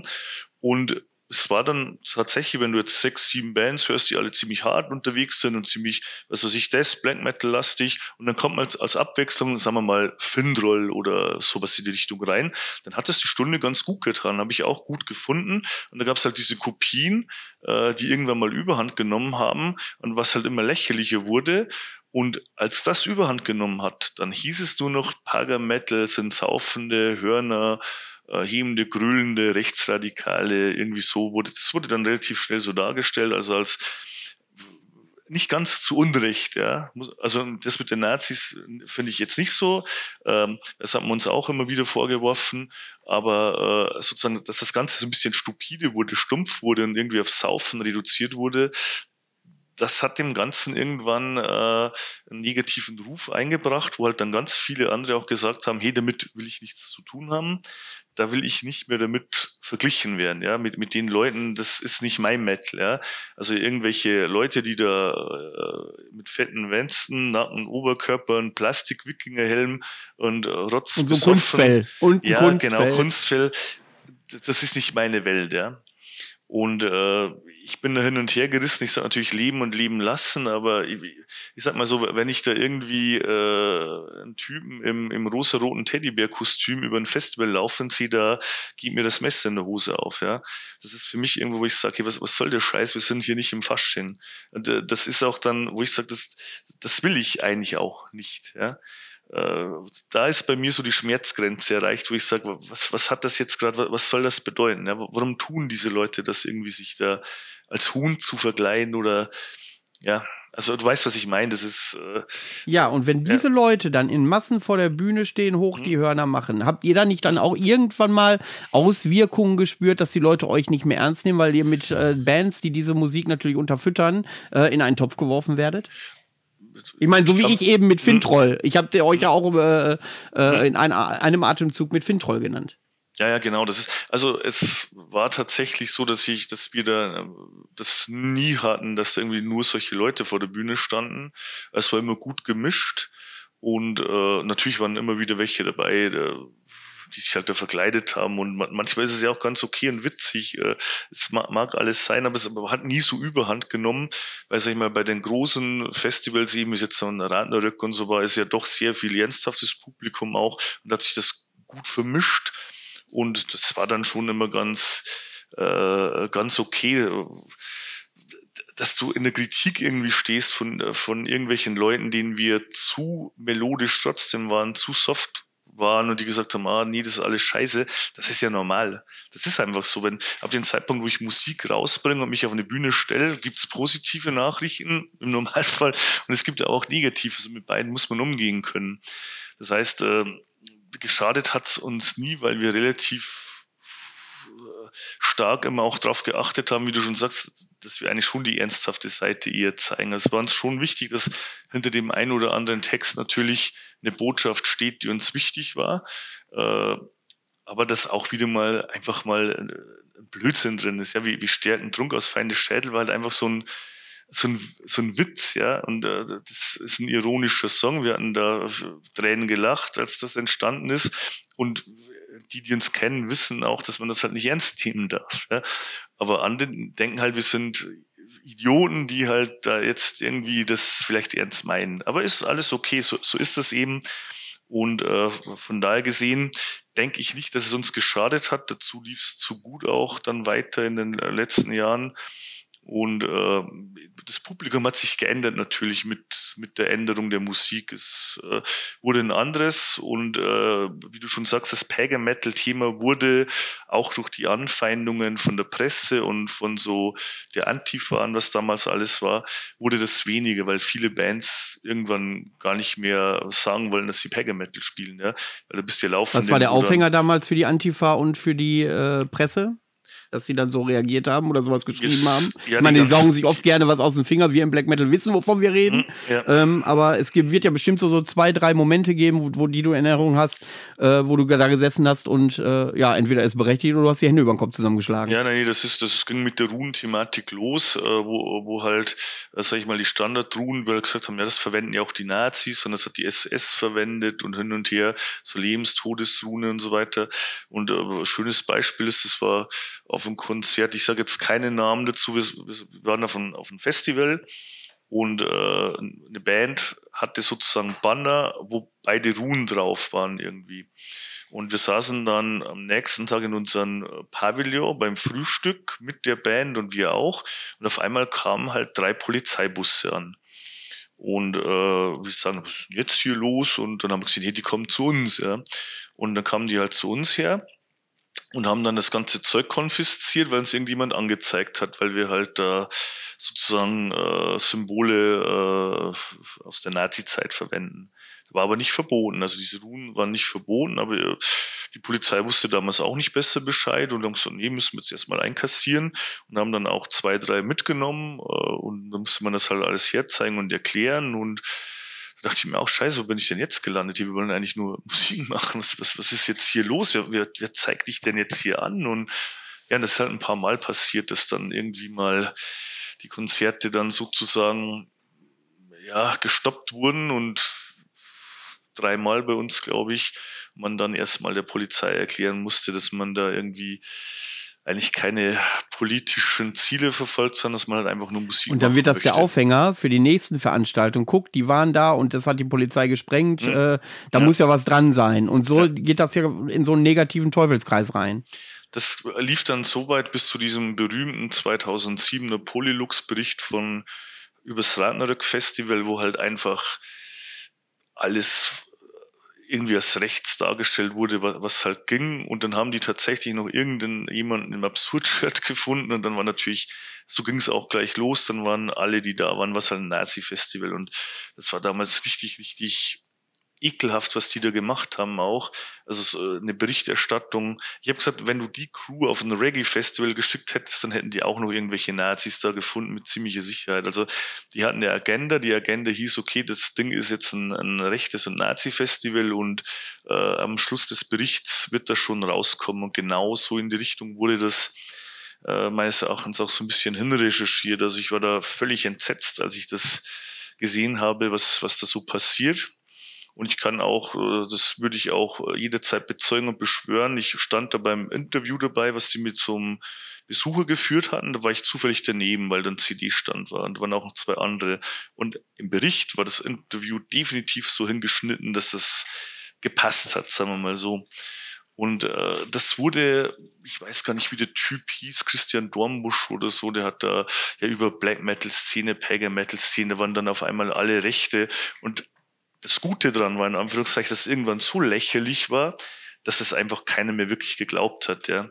Das ist dann irgendwann 2010 völlig von der Bildfläche äh, verschwunden. Also diese, dieser Generalverdacht auf alle, weil halt die irgendwann angefangen haben, sich selbst lächerlich zu machen. Und äh, seitdem hatte ich da auch keine, äh, keine Berührung mehr damit und musste auch keine Statements abgeben oder sonst irgendwas. Und äh, ist ein Stückchen weit verschwunden, aber es war mit einer der Auslöser, glaube ich, was auch so das Thema stark beschädigt hat. Also aus, aus den eigenen Reihen raus, die stupide Art der Musik, die irgendwann mal entstanden wurde äh, oder entstanden ist und man alles jeden Dreck vermarktet hat, wo dann die anderen, wie gesagt, gesagt haben, ich will nichts mehr damit zu tun haben und dann halt auch noch diese politische, sage ich mal, Keule, die immer wieder mal ausgeteilt wurde, wo du ja Angst haben musstest, dass du deinen Arbeitsplatz verlierst, wenn du dann öffentlich als, als ja, mit falscher Gesinnung dargestellt wirst. Das da fallen mir viele spontan so zwei Dinge ein.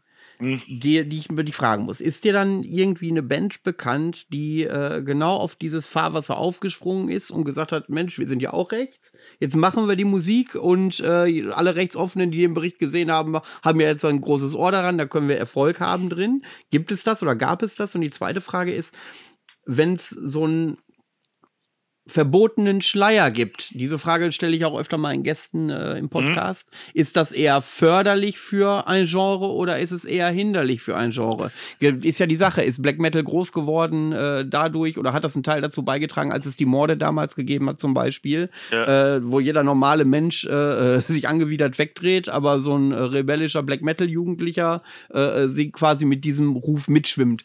Das, das ist so die, die Frage, die ich mir da stelle. Also einerseits gab es da tatsächlich tatsächlich äh, Trittbrettfahrer, die rechts waren, die dann auf diese Musikgenre aufgesprungen sind? Ist dir das bekannt? Oder nee, äh, und nee, B ist äh, dieser ja. verbotene Schleier, hat der nicht sogar ein bisschen äh, äh, war der nicht ein bisschen förderlich für die Szene? Also eins, nee, ich wüsste jetzt keinen, der da wirklich freiwillig aufgesprungen wäre, so offiziell, weil das war ja im Prinzip dann dein Tod. Ja. Also das kannst du ja nur, könntest du, wenn dann ja, nur. Ich rede ja von vorher. Nee, nee, da, da, ja? die Frage klar, es, es müssten ja, können ja Rechte sein, die äh, gar nichts vorher mit der Musik zu tun haben.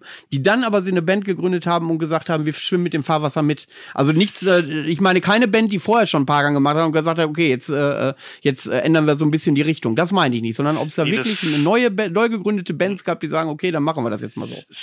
Kann sein, dass, also die haben es halt da nicht gesagt, also ich wüsste es nicht. Also ich wüsste jetzt nicht, dass irgendjemand zu mir gesagt hat, hey, ich äh, bin offiziell der Rechts und habe jetzt die Band gegründet. Nee, weiß ich nicht. Also, also ich kenne keine. Mag sein, dass da welche dabei waren, die haben es halt dann vielleicht nicht an die große Glocke gehängt, haben gesagt, okay, das passt jetzt, passt in meine Gesinnung rein und dann mache ich jetzt einfach mit. Also, aber ich wüsste jetzt nicht, äh, wer das sein könnte. Also mir ist da nichts bekannt. Okay. Frage zwei, ja, ist, ist so. Äh, das Extreme, das, äh, sag ich mal, das Verschleierte, egal in welche Richtung es geht, ist ja immer interessant, wie du schon sagst. Und natürlich äh, hat man versucht ja auch irgendwie so ein bisschen zu provozieren, ja, in, in eine gewisse Richtung, ob das politisch ist oder religiös ist oder äh, einfach, auf, indem man äh, irgendwelche Kadaver zeigt oder so. Also es gibt halt unterschiedliche Möglichkeiten, wo ich sage, ich, ich provoziere und äh, dann gibt's, äh, sag ich mal, Konsumenten, die sagen, hey, das finde ich irgendwie super. Das, oder auch diese, diese ganzen Musik, wenn man sich anschaut, die Black Metal Bands, äh, die ganz stark schnell erfolgreich werden, sage ich immer, sind die, die sich irgendwelche Masken momentan rumhängen und man auch nicht weiß, wer dahinter steckt, in Anführungszeichen. Also das ist schon so ein, so ein Thema, so, okay, so ein bisschen was Geheimnisvolles, was Mysteriöses, wie du schon gesagt hast, die Morde mit ziemlicher Sicherheit auch. Äh, ist, ist auch was, wo ich an John Notwhite immer faszinierend fand, dass der halt das einfach so unglaublich, äh, dass der halt so authentisch war. Es war, war ein Vorteil der Mörder, der hat sich am Schluss selber das Leben genommen für, für, für seine Einstellung. Das, das hat natürlich was, wo man sagt, so, boah, der hat's halt jetzt echt durchgezogen. Ja, ob man das jetzt positiv oder negativ sieht, ist egal. Aber das ist das, weil ich sage, das ist authentisch vielleicht. Ja? Also der hat das, was er gedacht hat, was, was, was er gelebt hat, das hat halt irgendwie auch wirklich umgesetzt, so in die Richtung, könnte man sagen. Und das hat natürlich was, was ganz anderes wie, wenn ich halt einfach hochgehe, auf eine Bühne bla bla bla singe und habe eben nichts Mysteriöses, sag ich mal. Das ist, ist, ist ganz klar, das zieht die einen mehr an, die anderen stoßt es mehr ab. Ja, es ist, ist halt wie mit allem da bin ich der Meinung, dass das förderlich ist. Für gerade in, in, bestimmten Bereichen kann, kann das äh, von Vorteil sein. Ähm, was war so das größte Erlebnis, was du hattest in Verbindung mit deiner Band? Das größte Erlebnis, oh, da gibt es einige, äh, glaube ich. Also es ist, nicht, es ist natürlich definitiv, also das damals größte, also es gibt natürlich verschiedene Stationen. Ja, es ist äh, das erste war für uns damals, das hieß Eisenbahnfestival in Würzburg. Das war 2006 genau. Und da, da waren wir zum ersten Mal vor ein paar tausend Leuten auf der Bühne um 21 Uhr.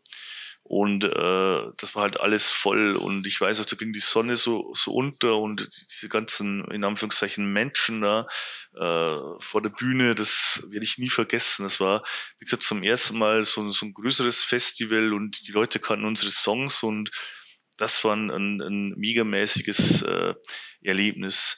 Dann natürlich solche Sachen wie zum Beispiel, keine Ahnung, eben die, die Pagan Fest Tour, wo du dann halt im, mit zwei Bussen, mit, mit verschiedenen äh, anderen Bands, die du zum Teil auch sehr schätzt, einfach wirklich dann von, von Ort zu Ort fährst, die Shows spielst, abends gemeinsam was isst, was trinkst und einfach eine, eine unglaublich coole Zeit hast und dir auch so ein bisschen vorkommst wie, okay, jetzt bist du eigentlich angekommen irgendwo, da wo du hin wolltest. Ja, du, du hast das im Bus, du musst, kriegst dein Essen, du kriegst deine Konzerte, alles wird dir nachgetragen. So, du kommst du dir so ein bisschen dann zum ersten Mal vor wie so ein, ja, als wärst du ein Profimusiker. Ja? Und äh, die Leute kennen dich und wollen dann Bilder machen und Autogramme haben. Das ist halt schon schön auch, dass, dass, dass es halt so viel Feedback gibt. Ja, das, das, das war toll. Und ja, dann, du weißt es ja, das ist natürlich dann als Musiker, egal was man jetzt vom Wacken-Festival hält, aber als Musiker willst du halt einfach die Großen mal spielen. Ne? Das heißt Wacken, Summer Breeze und so weiter, als wir natürlich dann die alle auch auf einmal spielen konnten und dann die großen Festivals aus dem Ausland angefragt haben und dann eben 70.000 Tons of Metal, du weißt es, äh, das sind natürlich Dinge, wo du dann denkst, okay, jetzt irgendwie kennen die dich dann doch schon irgendwo auf der ganzen Welt, ja. Und äh, das, das sind einfach Sachen, wo ich sage, so als, als kleine Band, die irgendwie mal das als Hobby gemacht hat und es immer noch als Hobby macht, aber dass du da irgendwie dann doch so weit rumkommst und dass du das alles spielen darfst und dass, dass, dass die Leute immer noch nach all den Jahren so die CDs kaufen und T-Shirts kaufen und äh, sich freuen, wenn man irgendwo dann halt spielt, äh, auch im Ausland. Das, das ist was, da, da bin ich sehr dankbar dafür, dass ich, sozusagen es immer noch nach all den Jahren irgendwie machen darf. Das sind die, die, die schönen Zeiten. Und wenn du sagst hier äh, Ausland, äh, da kennt man euch ja auch. Äh, hast du da irgend so was Bemerkenswertes mal erlebt? Gab es irgendein Land, wo die Leute richtig ausgerastet ja, sind? Ja, das, war in, oder, das, war, das war in Italien. Da hatten wir damals das Foschfest gespielt. Ich kann dir das Jahr nicht mehr sagen. Das war 14, 15, 13. Ich, ich weiß es echt nicht mehr. Es war, aber da waren wir halt zum ersten Mal auf einem großen Festival in Italien. Äh, und wir wussten, wir verkaufen einiges und die Leute, die, die mögen das da scheinbar auch und hatten halt eine gute Spielzeit auch. Da waren so 7000 Leute. Das war wirklich bei Mailand sehr großes Gelände. Und äh, man hat es halt schon vor der Bühne gemerkt, dass die voll ausrasten. Und dann waren wir halt fertig mit Spielen und sind so von der Bühne runter und äh, wollten uns halt erstmal so ein bisschen abtrocknen und umziehen. Und dann kam der Veranstalter und sagt, Leute, ihr müsst schnell rauskommen, die reißen uns hier die Zäune ein und äh, ihr, ihr, müsst da rausgehen und Bilder und so machen. Dann sind wir halt da raus und da standen dann wirklich drei, vierhundert Leute und haben deinen Namen gerufen und wir sind halt dann, äh, wir haben gesagt, okay, lasst Security sein, das kriegen wir schon hin. Wir sind halt einfach raus und haben dann sozusagen halt mit den Leuten geredet, Bilder gemacht und also da habe ich zum ersten Mal dann auch Leute getroffen, die irgendwie äh, geweint haben und so. Also das war echt äh, sehr, sagen wir mal, emotional dann äh, irgendwie alles und die Italiener sind emotional und es war echt äh, spitze. Ja. Da reden wir oft noch drüber, als, als das passiert ist. Weil in dem Ausmaß gab es das in Deutschland zum Beispiel jetzt nicht. Da sind die Leute eher ruhiger, geordneter, stellen sich an, als irgendwie jemand zum Backstage läuft und dann den Zäunen rüttelt und da rumschreit. Das, das, das war super, das war schön. ja. Das habe ich einmal beim Dark Troll erlebt, als die Bierbude im Backstage äh, stand und Robse da äh, ausgeschenkt hat, dass da einer am Zaun gerüttelt hat. Aber ich glaube, das mag auch an Robses Charakter liegen. Die, definitiv, definitiv. Ja, da würde ich auch am Zaun rütteln, wenn Robse an der, an der Bar steht. Definitiv. Natürlich. In der Hoffnung, dass er sich äh, auszieht. Ähm, ja, kommen wir mal zu eurem aktuellen Album. Mhm. Omega Bestia. Ähm, ist 2021 erschienen. Da spielen wir gleich auch ein Lied, das ich mir aussuchen durfte. Ähm, wenn ich das vergleichen darf, wie gesagt, ich bin nicht der Experte und bitte nagelt mich nicht drauf fest, aber ich kenne da schon leichte, also sehr melodischen Death Metal teilweise drin. Ja. Ähm, und sehr monotone Keyboard-Parts erkenne ich da drin. Und ja. ähm, die Musik ist in Teilen sehr monoton rhythmisch, also treibend. Würden wir gleich, ich würde gleich gerne äh, Jäger der Nacht äh, spielen wollen, äh, was mir da auffällig gewesen ist. Ich habe bei Jäger der Nacht und äh, Der Geist und die Dunkelheit habe ich gehadert. Bei Der Geist und die Dunkelheit habe ich mir eben noch mal überlegt, warum habe ich da gehadert? Das Intro ist, könnte aus den 90er, Nuller Jahre Black Metal Album stammen. F finde mhm. ich, wenn da jetzt so kreischende Gitarren äh, einsetzen würde, wäre das äh, super. Und äh, ich finde auch dein ähm, Kreischgesang ist äh, da auf diesem Album on point.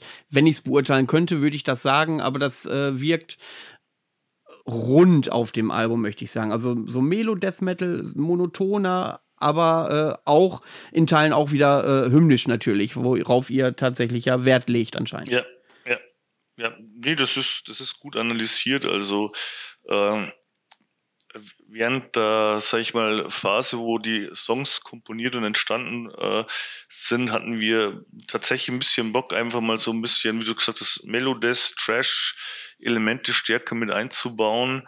Äh, es, es ist, äh, ich sag mal, musikalisch von den, von den Gitarren her, von den Solis ist es schon sehr anspruchsvoll alles. Also wir wollten, die Gitarristen wollten halt einfach mal sich ein bisschen ausleben auch und wir wollten, dass das Album ein bisschen nach vorne geht einfach. Also das war genau so geplant, wie es sozusagen jetzt sich anhört. Äh, da hatten wir dann gerade Bock drauf. Und ähm, aber auch zu sagen, okay, die, die hymnischen äh, Refrains, die sollen irgendwie, wenn es geht, erhalten bleiben.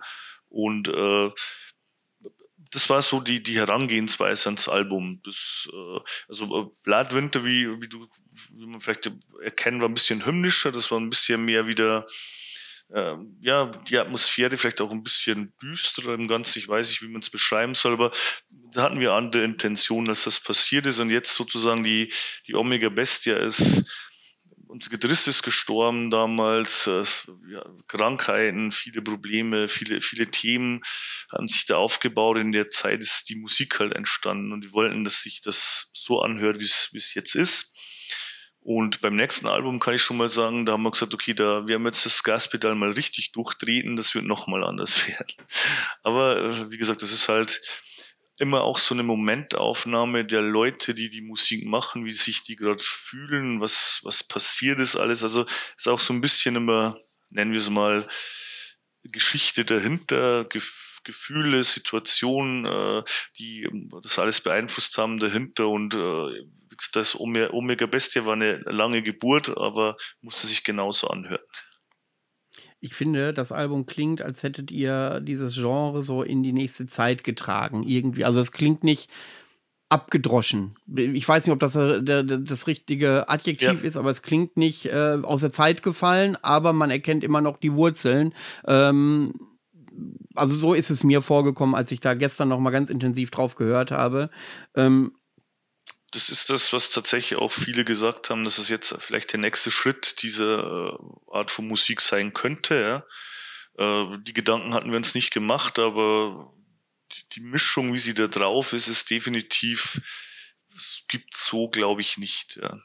Also das war, war uns ja, aber nicht, genau. war uns genau. nicht wichtig. Ja, war uns nicht wichtig in dem Sinne, wir wollten halt das machen, was, was uns gerade irgendwie so in den Sinn kam, was uns Spaß macht und da ist es draus entstanden und ich würde dem jetzt zustimmen. Ja, dann komme ich mal zu der alles erklärenden Frage mit einer Anschlussfrage. Und zwar ist Pagan tot. Mir kommt das in Teilen so vor, mhm. ähm, dass die äh, Leute, die auch Pagan gehört haben, sind jetzt alle, ohne jetzt despektierlich zu klingen oder viele, so um die 50, vielleicht gehen ja. auf die 60 zu. Und äh, wenn Pagan tot ist oder nicht tot ist, in welche Richtung entwickelt sich das gerade? Du hast da sicherlich das Ohr ganz anders. Äh, in, es gibt natürlich immer noch äh, viele Bands, die das spielen. Du hast das Ohr ja. sicherlich anders an der Szene als ich. Ähm, gib mal einen Ausblick, wo steht Pagan Metal in fünf Jahren und wo steht Pagan jetzt gerade? Also Pagan ist momentan ziemlich im Hintergrund. Da, da gebe ich dir recht. Ja. Das heißt, das ganze Thema ist sehr, sehr stark rückläufig gewesen in den letzten Jahren. Äh, viele Bands haben dann auch die Pagan gespielt haben, die haben dann gesagt, nee, wir spielen jetzt was anderes, jetzt spielen wir wegen mir Black Metal oder jetzt spielen wir Melodic Death Metal oder haben sich dann auch umbenannt. Äh, also die Szene ist so ein Stückchen weit zerbröckelt, wobei es halt einen Kern gibt an, an Bands, die nie aufgehört haben, halt äh, das zu machen, was, was sie gerne machen. Ja. Da äh, gehören sicherlich Bands dazu wie, wie 14 Dark Centuries, wie Obscurity, wie, wie, äh, wie, wie Main hier. Ja, da, da gehören Bands dazu, äh, was weiß ich, von, von der späteren Welle wie, wie Vag und Wir, die es halt noch gibt. ja, die halt auch gesagt haben, okay, gab Ups and Downs, aber wir machen im Prinzip irgendwie immer noch weiter und äh, sagen wir, wir spielen halt Pagan Metal, egal äh, was die Leute sagen, auch wenn es sich vielleicht dann schlechter verkauft oder wenn man dann schlechtere Werbung bekommt, aber wir, wir machen das einfach und wir nennen es auch so.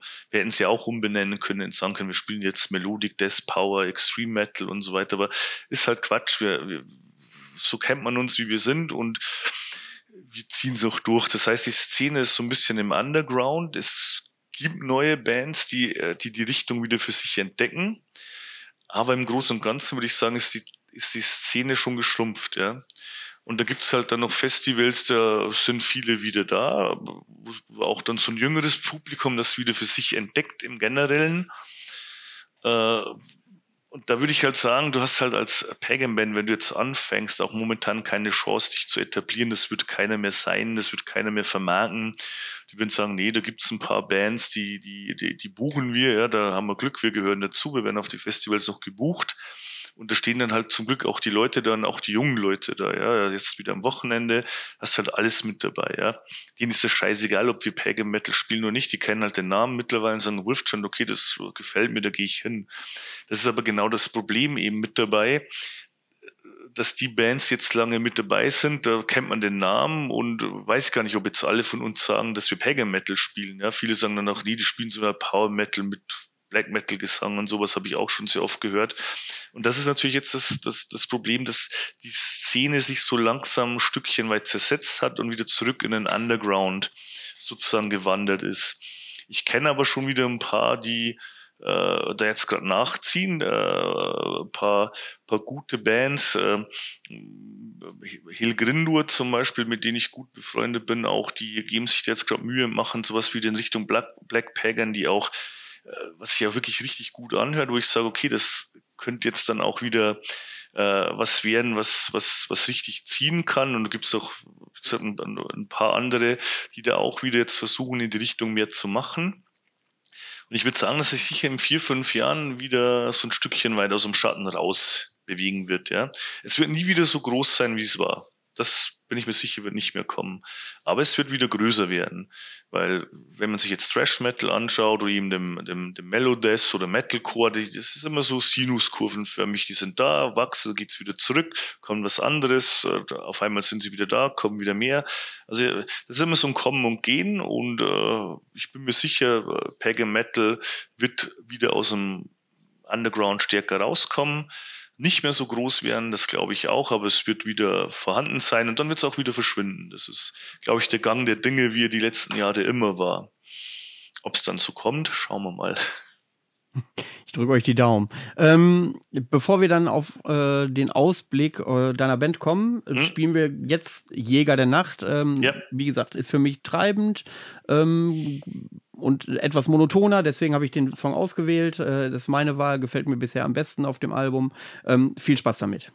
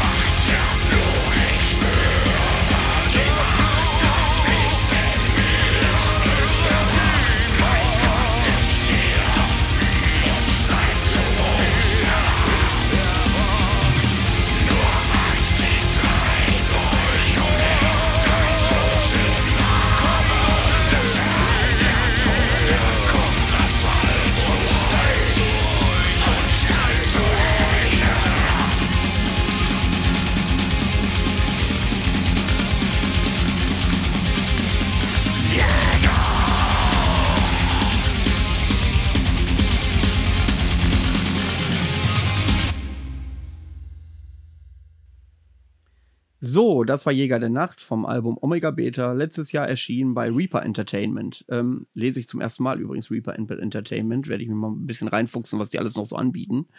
Ähm, ja. Kann, kann, kann ich gern zwei, drei Sachen dazu sagen. Ja, äh, erzähl. Genau. Also äh, Reaper ist ein Label, äh, ist noch relativ jung, ist entstanden aus äh, den ehemaligen Nuclear Blast Mitarbeitern. Äh, Flori Mills kennt man vielleicht auch. Und ähm, ja, die wollten da wieder, wie gesagt, nur Bands halt auch sein, denen die gut gefallen. Und ähm, darf ich mal kurz haben, einhaken? Ja. Thema Nuclear Blast, ne? Mhm. Ich, die schmettern immer so richtig liebevoll, aber schmettern immer knallhart ab. Ich versuche ja, gut, die äußern sich nie, das weiß ich, aber ich versuche ja immer irgendwie an Summoning ranzukommen und die sind halt bei Nuclear Blast gesigned. So, Summoning? Und, äh, da, nee, ja. das, Summoning ist bei Napalm.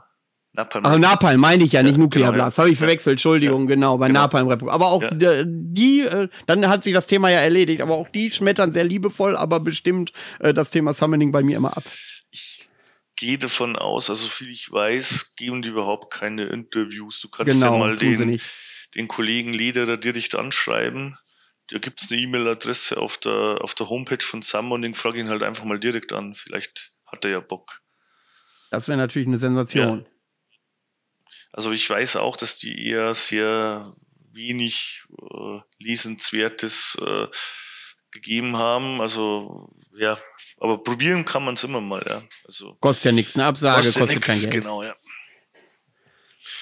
Ja, gut, genau. dann äh, ist das aber völlig aus dem Thema raus, weil ich gerade die Labels verwechselt habe. Entschuldigung. Genau, also, also das, erzähl mal weiter. Genau, Reaper, wie gesagt, ehemalige Nuclear Blast Leute. Nuclear Blast wurde verkauft und der Markus Steiger hat dann mit ein paar anderen Kollegen eben auch mit diesen äh, Flori Mills sozusagen noch Atomic Fire gegründet, was du wahrscheinlich jetzt schon gehört hast. Und äh, also aus diesem Atomic Fire wird sehr viele ehemalige Nuclear Blast Bands wie Halloween und Amorphis und so weiter mit dabei sind.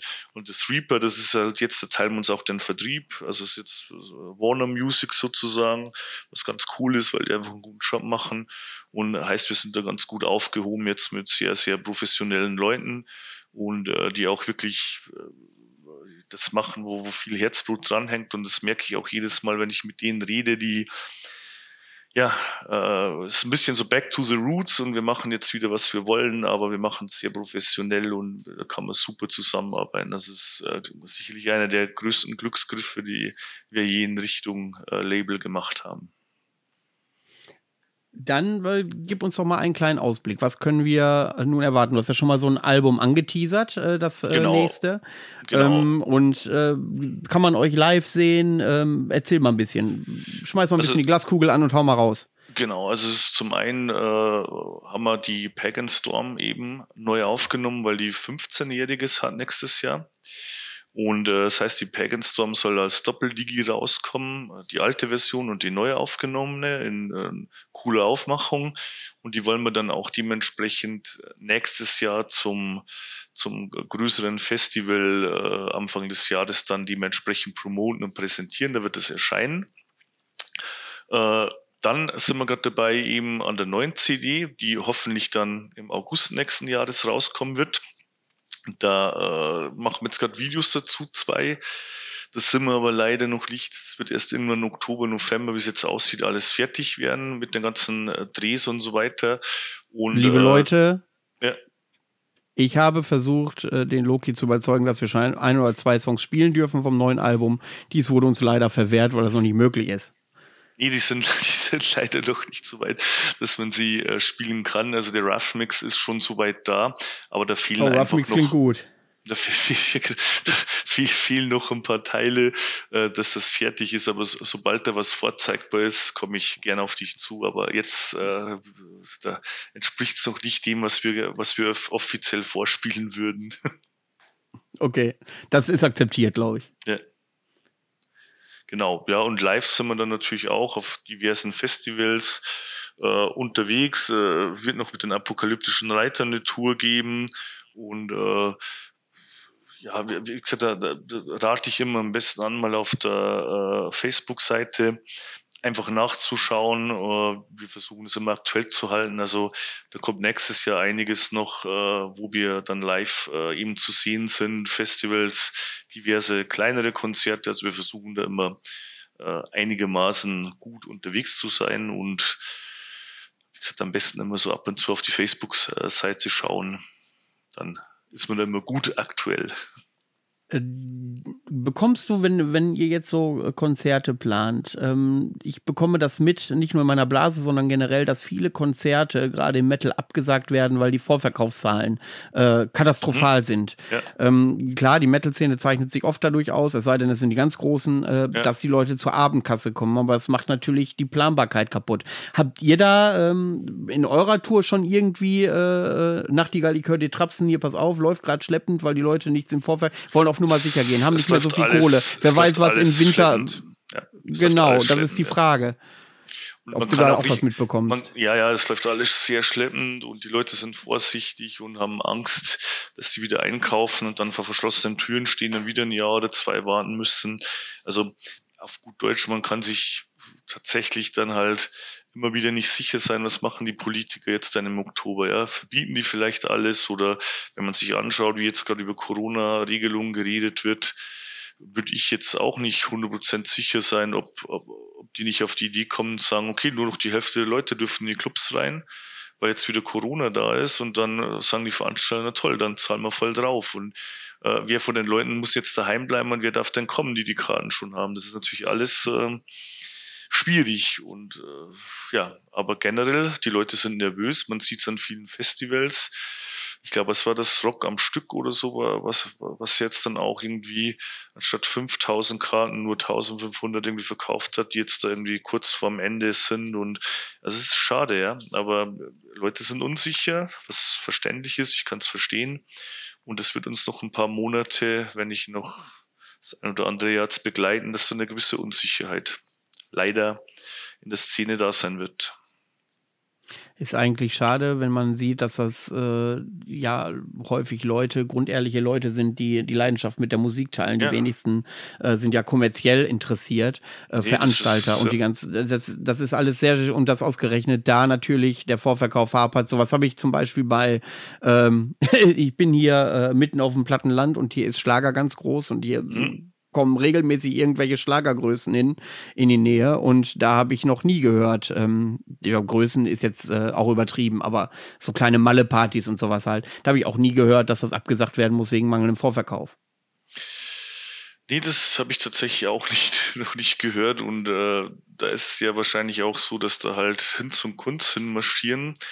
Und äh, was natürlich momentan auch im Metal äh, das Problem ist, ist, dass sehr viele Touren natürlich jetzt auch versucht werden, in gleiche Zeiträume reinzuquetschen. Das heißt, man macht sich jetzt auch viel Konkurrenz, weil jeder natürlich jetzt versucht, wieder irgendwie zurück ins Business zu kommen. Und äh, das heißt, es ist schon ein starkes Angebot auch da, was zusätzlich vielleicht die Nachfrage nach dem einen oder anderen Konzert dann schmälert, wenn man sich halt am Wochenende zwischen drei entscheiden muss und äh, wird sich aber auch widerlegen, denke ich. Aber ich gebe dir recht, generell ja, haben wir da gerade aktuell eine kleine, eine kleinere äh, Krise immer noch und kann man nur hoffen, dass sich das bald widerlegt und die Leute wieder sicher wissen, okay, wenn ich mir die Karte kaufe im, im, im, im April, dann findet im, im September auch mein Konzert statt. Und das ist halt momentan einfach überhaupt nicht mehr gegeben, leider. Das wäre uns allen zu wünschen. Ja. Gut, mein Lieber, hast du noch irgendwas, was du meiner Hörerschaft gerne mitgeben möchtest? Oder irgendein ja. Thema, was wir besprechen sollen? Nee, aber ich, äh, vielen Dank für die Einladung. Das war echt sehr, sehr toll. Und äh, danke an alle, die es jetzt bis hierher geschafft haben, äh, uns zuzuhören. Das äh, freut mich dann besonders. Ich weiß, zwei, zwei Stunden sind lang und äh, Pagan ist natürlich nicht das, das Thema für jeden, aber wie gesagt, ähm, ich, ich finde es toll, dass man äh, jetzt hier die Möglichkeit hatte, durch dich, äh, dass wir uns hier äußern konnten und dass wir hier auch nochmal über die Themen reden konnten und hat eine Menge Spaß gemacht. Und wie gesagt, ich würde mich freuen, wenn der ein oder andere vielleicht mal reinhört in die Musik. Vielleicht kann er ja was anfangen mit uns und auch mal äh, auf ein Festival oder Konzert kommt. Das hilft uns dann allen. Und äh, dann bleibt nur zu wünschen, wie gesagt, dass sich alles wieder langsam Richtung Normalität entwickelt. Und gesagt, vielen Dank auch nochmal an dich. Es war mir eine Ehre und äh, dass die Leute reingehört haben, das kann ich garantieren. Es gab drei Songs aus unterschiedlichen Schaffensphasen von euch. Also wenn äh, die Leute ein Lied davon gut gefunden haben, setzt euch damit auseinander. Ähm, Wolfstand meinen es ernst, es sind keine, ja, wie soll ich sagen, Leute, die ähm, die Szene verwitzeln, hätte ich fast gesagt. Und deswegen habe ich euch auch gerne zu Gast gehabt. Vielen Dank, das freut mich sehr zu hören. Gut, meine Lieben, dann wünsche ich euch noch einen schönen Restsonntag, Nacht, keine Ahnung, Tag, Mittwoch, wann ihr euch das auch hört bis zum Ende und wir hören uns dann beim nächsten Mal. Auf Wiederhören, ciao. Tschüss, auf Wiedersehen, ciao.